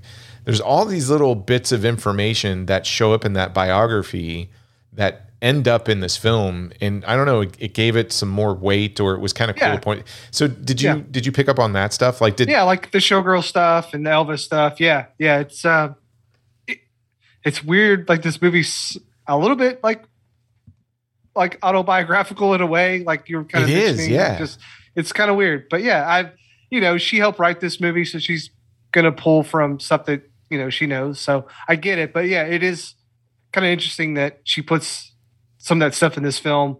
And if I hadn't have read the the memoirs, I would have never have known. Um, but it is cool to kind of pick up on that stuff. You're like, oh, I'm kind of Cassandra Peterson expert now. I know what that's in reference to. So yeah, I kind of felt that way yeah, too. I, I, I guess I guess that makes me like the movie a little bit more. So like if you don't have, so I guess I do kind of have some sort of knowledge because I listened to her damn memoirs. So I guess I can't say I have no sort of knowledge of her. I listened to her talk to me for however long it was, a long time. yeah. How long is that memoir? I mean, it's long. Yeah, I thought it was it was almost like 30 some hours. 30, yeah, yeah, it was like over 30 hours. I know it was Yeah. 34, 35 chapters. It was fantastic. For me, Mm-hmm. it, it just flew by. I, I couldn't wait to to listen to it. Well, I so we'll just make it uh, you know, a foursome there. I 100% believe this movie is not a bomb. I have a lot of appreciation for it just from a comedy level, from a filmmaking level, um, from its messaging. I think I think actually it's a super important film for you know the right audience. And uh, man, I, I can't say this enough. Just w- watching this, listening to Cassandra Peterson through that biography, I have so much appreciation for her as a person, not just as an actress or a businesswoman. Um, but man, I, I mean, th- there was a point where when you find out about all the things that she went through as a kid and how relatable she is, and even me thinking about my past and, and going, oh, wow, I, I've been there too, or I've experienced that. Um, she is just inspirational, I think. And I really enjoyed going through that memoir. And I, I love the fact that you have that content as something serious to kind of listen to all of the things that she did within her 70 years and she's still going, right? So she could probably put, you know, a part 2 out there in another 70 years and it'll be just as interesting. But I love the fact that you've got this little time capsule of this iconic character that she built like you said, John, and you can go back and uh, you know, enjoy it and what makes this film even that much more impactful is if you know anything about her history or her memoir, you're watching how close that Elvira character is to her as a person. So, Yes. you know, she took everything that she wanted to be and all of that confidence and put it in this character. And I, I find not just Cassandra inspiring, but I find that Elvira character inspiring too. So I, I adore this film, uh, 100%. That was a good discussion. Agreed. Yeah. Yeah. Agreed. Brad, what's uh we're gonna try and squeeze like one more Halloween movie in, right? Is that, yeah, we might like we might cheating? cheat a little bit. Yeah, we're cheating, we might cheat a little bit, but um, yeah, for next week, we are talking about 19 was it 83? I think it came out in 83. it's another 80s, yeah. Uh, Early 80s. yeah. uh, 83, the year I was born. Uh, we were talking about Halloween 3, Season of the Witch. Yeah. Eight more days to Halloween. oh, I think they've seen that song like 15 times in that movie. Yeah, it's insane. one too Um, many times. you know, the whole plot is weird. They're like, hey, we're gonna wear this mask. You gotta wear watch this thing. What time zone are we in? Whatever. Um, yeah, we're we're talking about uh, Halloween three, season of the witch. Um, we have a guest coming on. Um, yeah, yeah. It's gonna be fun. Everyone's talking about Halloween kills right now, so we're gonna talk about Halloween three. yeah, because we're odd. We don't like to do Yeah. what everybody else is doing. We'll talk a Halloween film. We're talking about the one without Michael Myers. Yeah, yeah, yep. Uh, Yep. Halloween Kills was awesome, and when you watch Season of the Witch, draw some of the parallels of um, what's going on today. Haven't Kind seen it yet. Haven't seen it yet. I know you You've have. never. Se- oh, oh. Are you talking about Halloween kills? Halloween Kills. I Halloween haven't. Kills. I'm, I'm going to try and see it this week. We were trying this weekend. Comic Con just took out our entire Sunday, so didn't didn't uh, didn't squeeze that in. Although, man, can I digress for a second? The artwork at Baltimore Oh. Comic Con this year was second to none. I know I have posted uh, some of the stuff that I've gotten, and uh, I can't talk about this artist enough. So if you follow us on social media, you will see um, prints that both John and I actually picked up from uh, Justscope, J U S S C O P E, and you can go to justscope.com. But this artist, I'll, is- I'll link it in the show notes. yeah, is absolutely phenomenal. We were walking around this big convention, and when I came across this booth and saw this Big Trouble in Little China print, I stopped dead in my tracks. And then I started going through stuff, and I'm like, "Oh, you've got China." Because your walls need more Big Trouble in Little China stuff. I know. and I ended up buying so much stuff from this guy. And we talked for, I, Angel was like, Can we go? I'm like, No, this guy's cool. I want to talk to him. Yeah, Then we're I- staying off to the side forever. Yes, they were getting annoyed. And then after doing that, I ran searching for John, who was at another end of the convention, and then grabbed him over and his family. And then John started talking to him and buying all this stuff. So then I have got two angry families behind me as John and I. and then I went and bought more stuff from the guy because he had a Gordon Liu um, print. And uh, I'm just telling you, folks, go to his website it is fantastic. You can order directly from him. He, he does kind of tour around at a bunch of uh, comic uh, festivals. He is an animator and he's working on a project right now. So you can see all that stuff on his website. But I'm going to post some other stuff um, that I ended up picking up because the, the artists that showed up this year were fantastic. And I, I ended up spending way too much money just on artwork. But um, yeah, I just out of the gate, I want to talk about Just Scope because it's probably the best stuff I've bought in at any convention. Hands down, it's it's just gorgeous. Yeah. Yeah. Troy dragged me over there. And as soon as I saw it, I'm like, how the hell did I miss this booth? Because this is take my money, Yeah. is pretty much what it was. And Troy and I, we got you a little gift, Brad. It'll be on its way soon. Oh, okay, cool. Because we love you. I know. Thanks, guys. Even though I hate all your movies. Well, I appreciate uh, it. Brad, if I need a little. I need a little joy in my life. I I know you'll like you'll like what John got. Yeah. John snagged it for you. So, Brad, where do people send us other recommendations of bombs that we should be talking about and kind of follow, you know, Angel's Yeah. path of bugging Yeah, we'll us get- relentlessly? We'll, we'll get to it in like 60 episodes. Uh, no, we'll get to it earlier than that, hopefully. Uh, that's not a bomb pod at gmail.com. You can also get uh, to us on Twitter, Facebook, and Instagram. You can also go to notabombpodcast.com and hit the contact us button, and you can write us a little thing there. Yeah, and don't forget to listen to, I guess, our extra special episodes, Not a Bomb Watches. We're um, Yeah, we're almost we're going to be on episode nine, so we're like 17 and 18, I think. we're getting into the yeah. home stretch of that uh, Cowboy Bebop series, right? Yeah, we've got that, and then the movie. Don't forget, there's a movie. Oh yeah, maybe we'll talk about the live action series too, because that's Yeah, we'll probably roll right into the live action stuff. that's so less than uh, a month away. I'm kind of excited.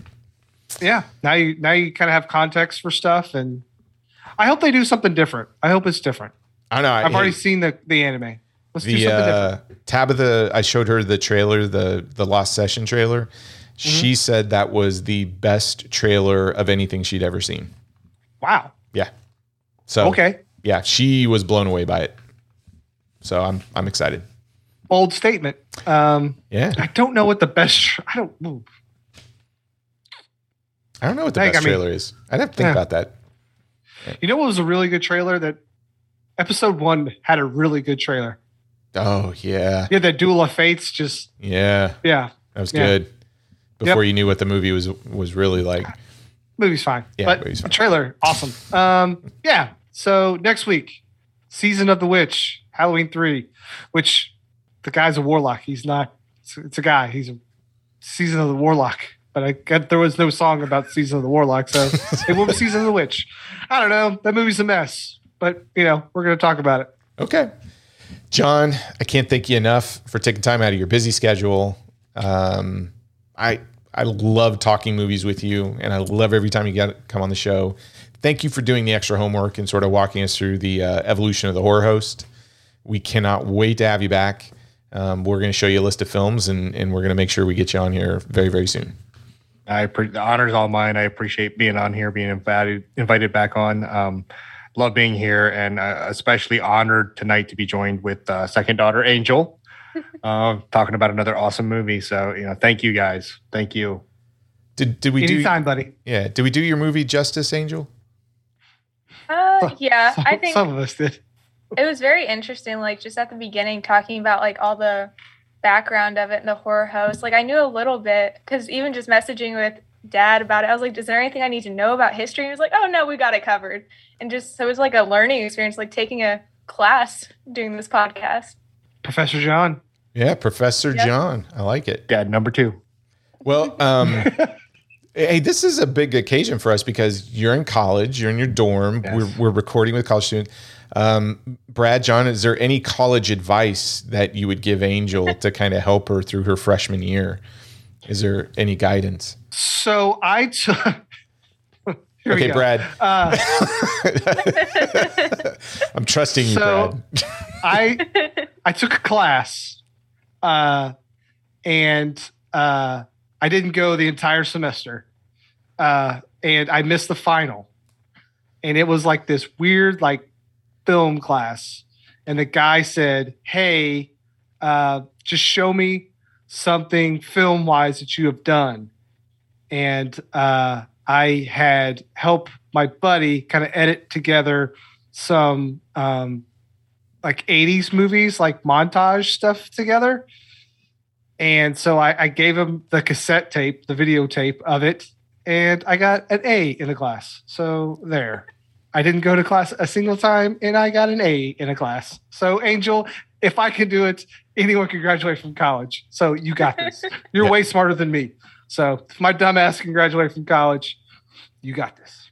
Yeah, I didn't know where that story was going, man. So I made a That was porno. I'm sweating bullets here. I'm like, oh Lord, what's he gonna tell? yeah, exactly. like he has to make a film in college. I was a bit Yep, concerned. yep. Yeah, I was like, I don't want to know So about the movies you made. So there's these two girls and then like one. Nope, nope, no, Um, no. um, anyway, no. sorry. Uh, Yeah, I was I was in a fraternity in college, and that was a bad idea. So anyway, but no, you got this. You All do right. it. Okay, I like that, John. You got words of wisdoms. I know you always have words of wisdom. I didn't know if you wanted to share bits of your information. Yes. Um, don't eat the cafe sushi. Mm. Never. Oh, that's a good Yeah. one. Yeah. And honestly, the best advice is if you're finding yourself crammed for time, prioritize what's the least important thing to do. But don't Play video games. exactly. exactly. Watch Because- If it, my motto was, if I don't know it by now, I'm never gonna know That's it. that's pretty much yeah. I mean, like like I was saying, I actually had the same experience. I didn't turn in my final paper, and like three weeks later, the professor saw me on the quad, and he was like, "Hey, I'm still waiting on your paper." So I whipped up a Machiavelli paper, turned it in, got an A plus. I'm like, "Well, hell, why can't I do this all the time?" Did you fake your own death? No, I just told him I just didn't feel like coming to class. He's like, "Well, I still want that paper," so I turned it in. Three weeks late, passed the due, got an A plus still. So. But no, seriously, do not stress over the little things. It's the big things that even those um, don't deserve to stress you out. Take things in stride. You got this, girl. Thank you. I have no advice for you. You the uh, the student has become the master. You do you. I'm probably going to start coming to you for advice because I don't know what the hell I'm doing. But uh, I think I think you got this um, whole life thing uh, under control. So um, I'm just going to do what you do. That that's my advice. You do you, and then I'm going to copy you, and then hopefully I can be as successful as you, and, and we'll be good, right? Definitely. Awesome. Well, hey, folks, I can't thank you enough for stopping by and listening to our thoughts on Elvira, Mistress of the Dark. Next week, join us for, I don't know, a cheat day. We're going to squeeze in another Halloween Spooktober film. We're going to talk about Halloween 3. But I don't know if you're listening in the morning, the afternoon, or evening. I hope you are having an awesome day, and we'll catch you next week. Don't lose your head. Unpleasant dreams.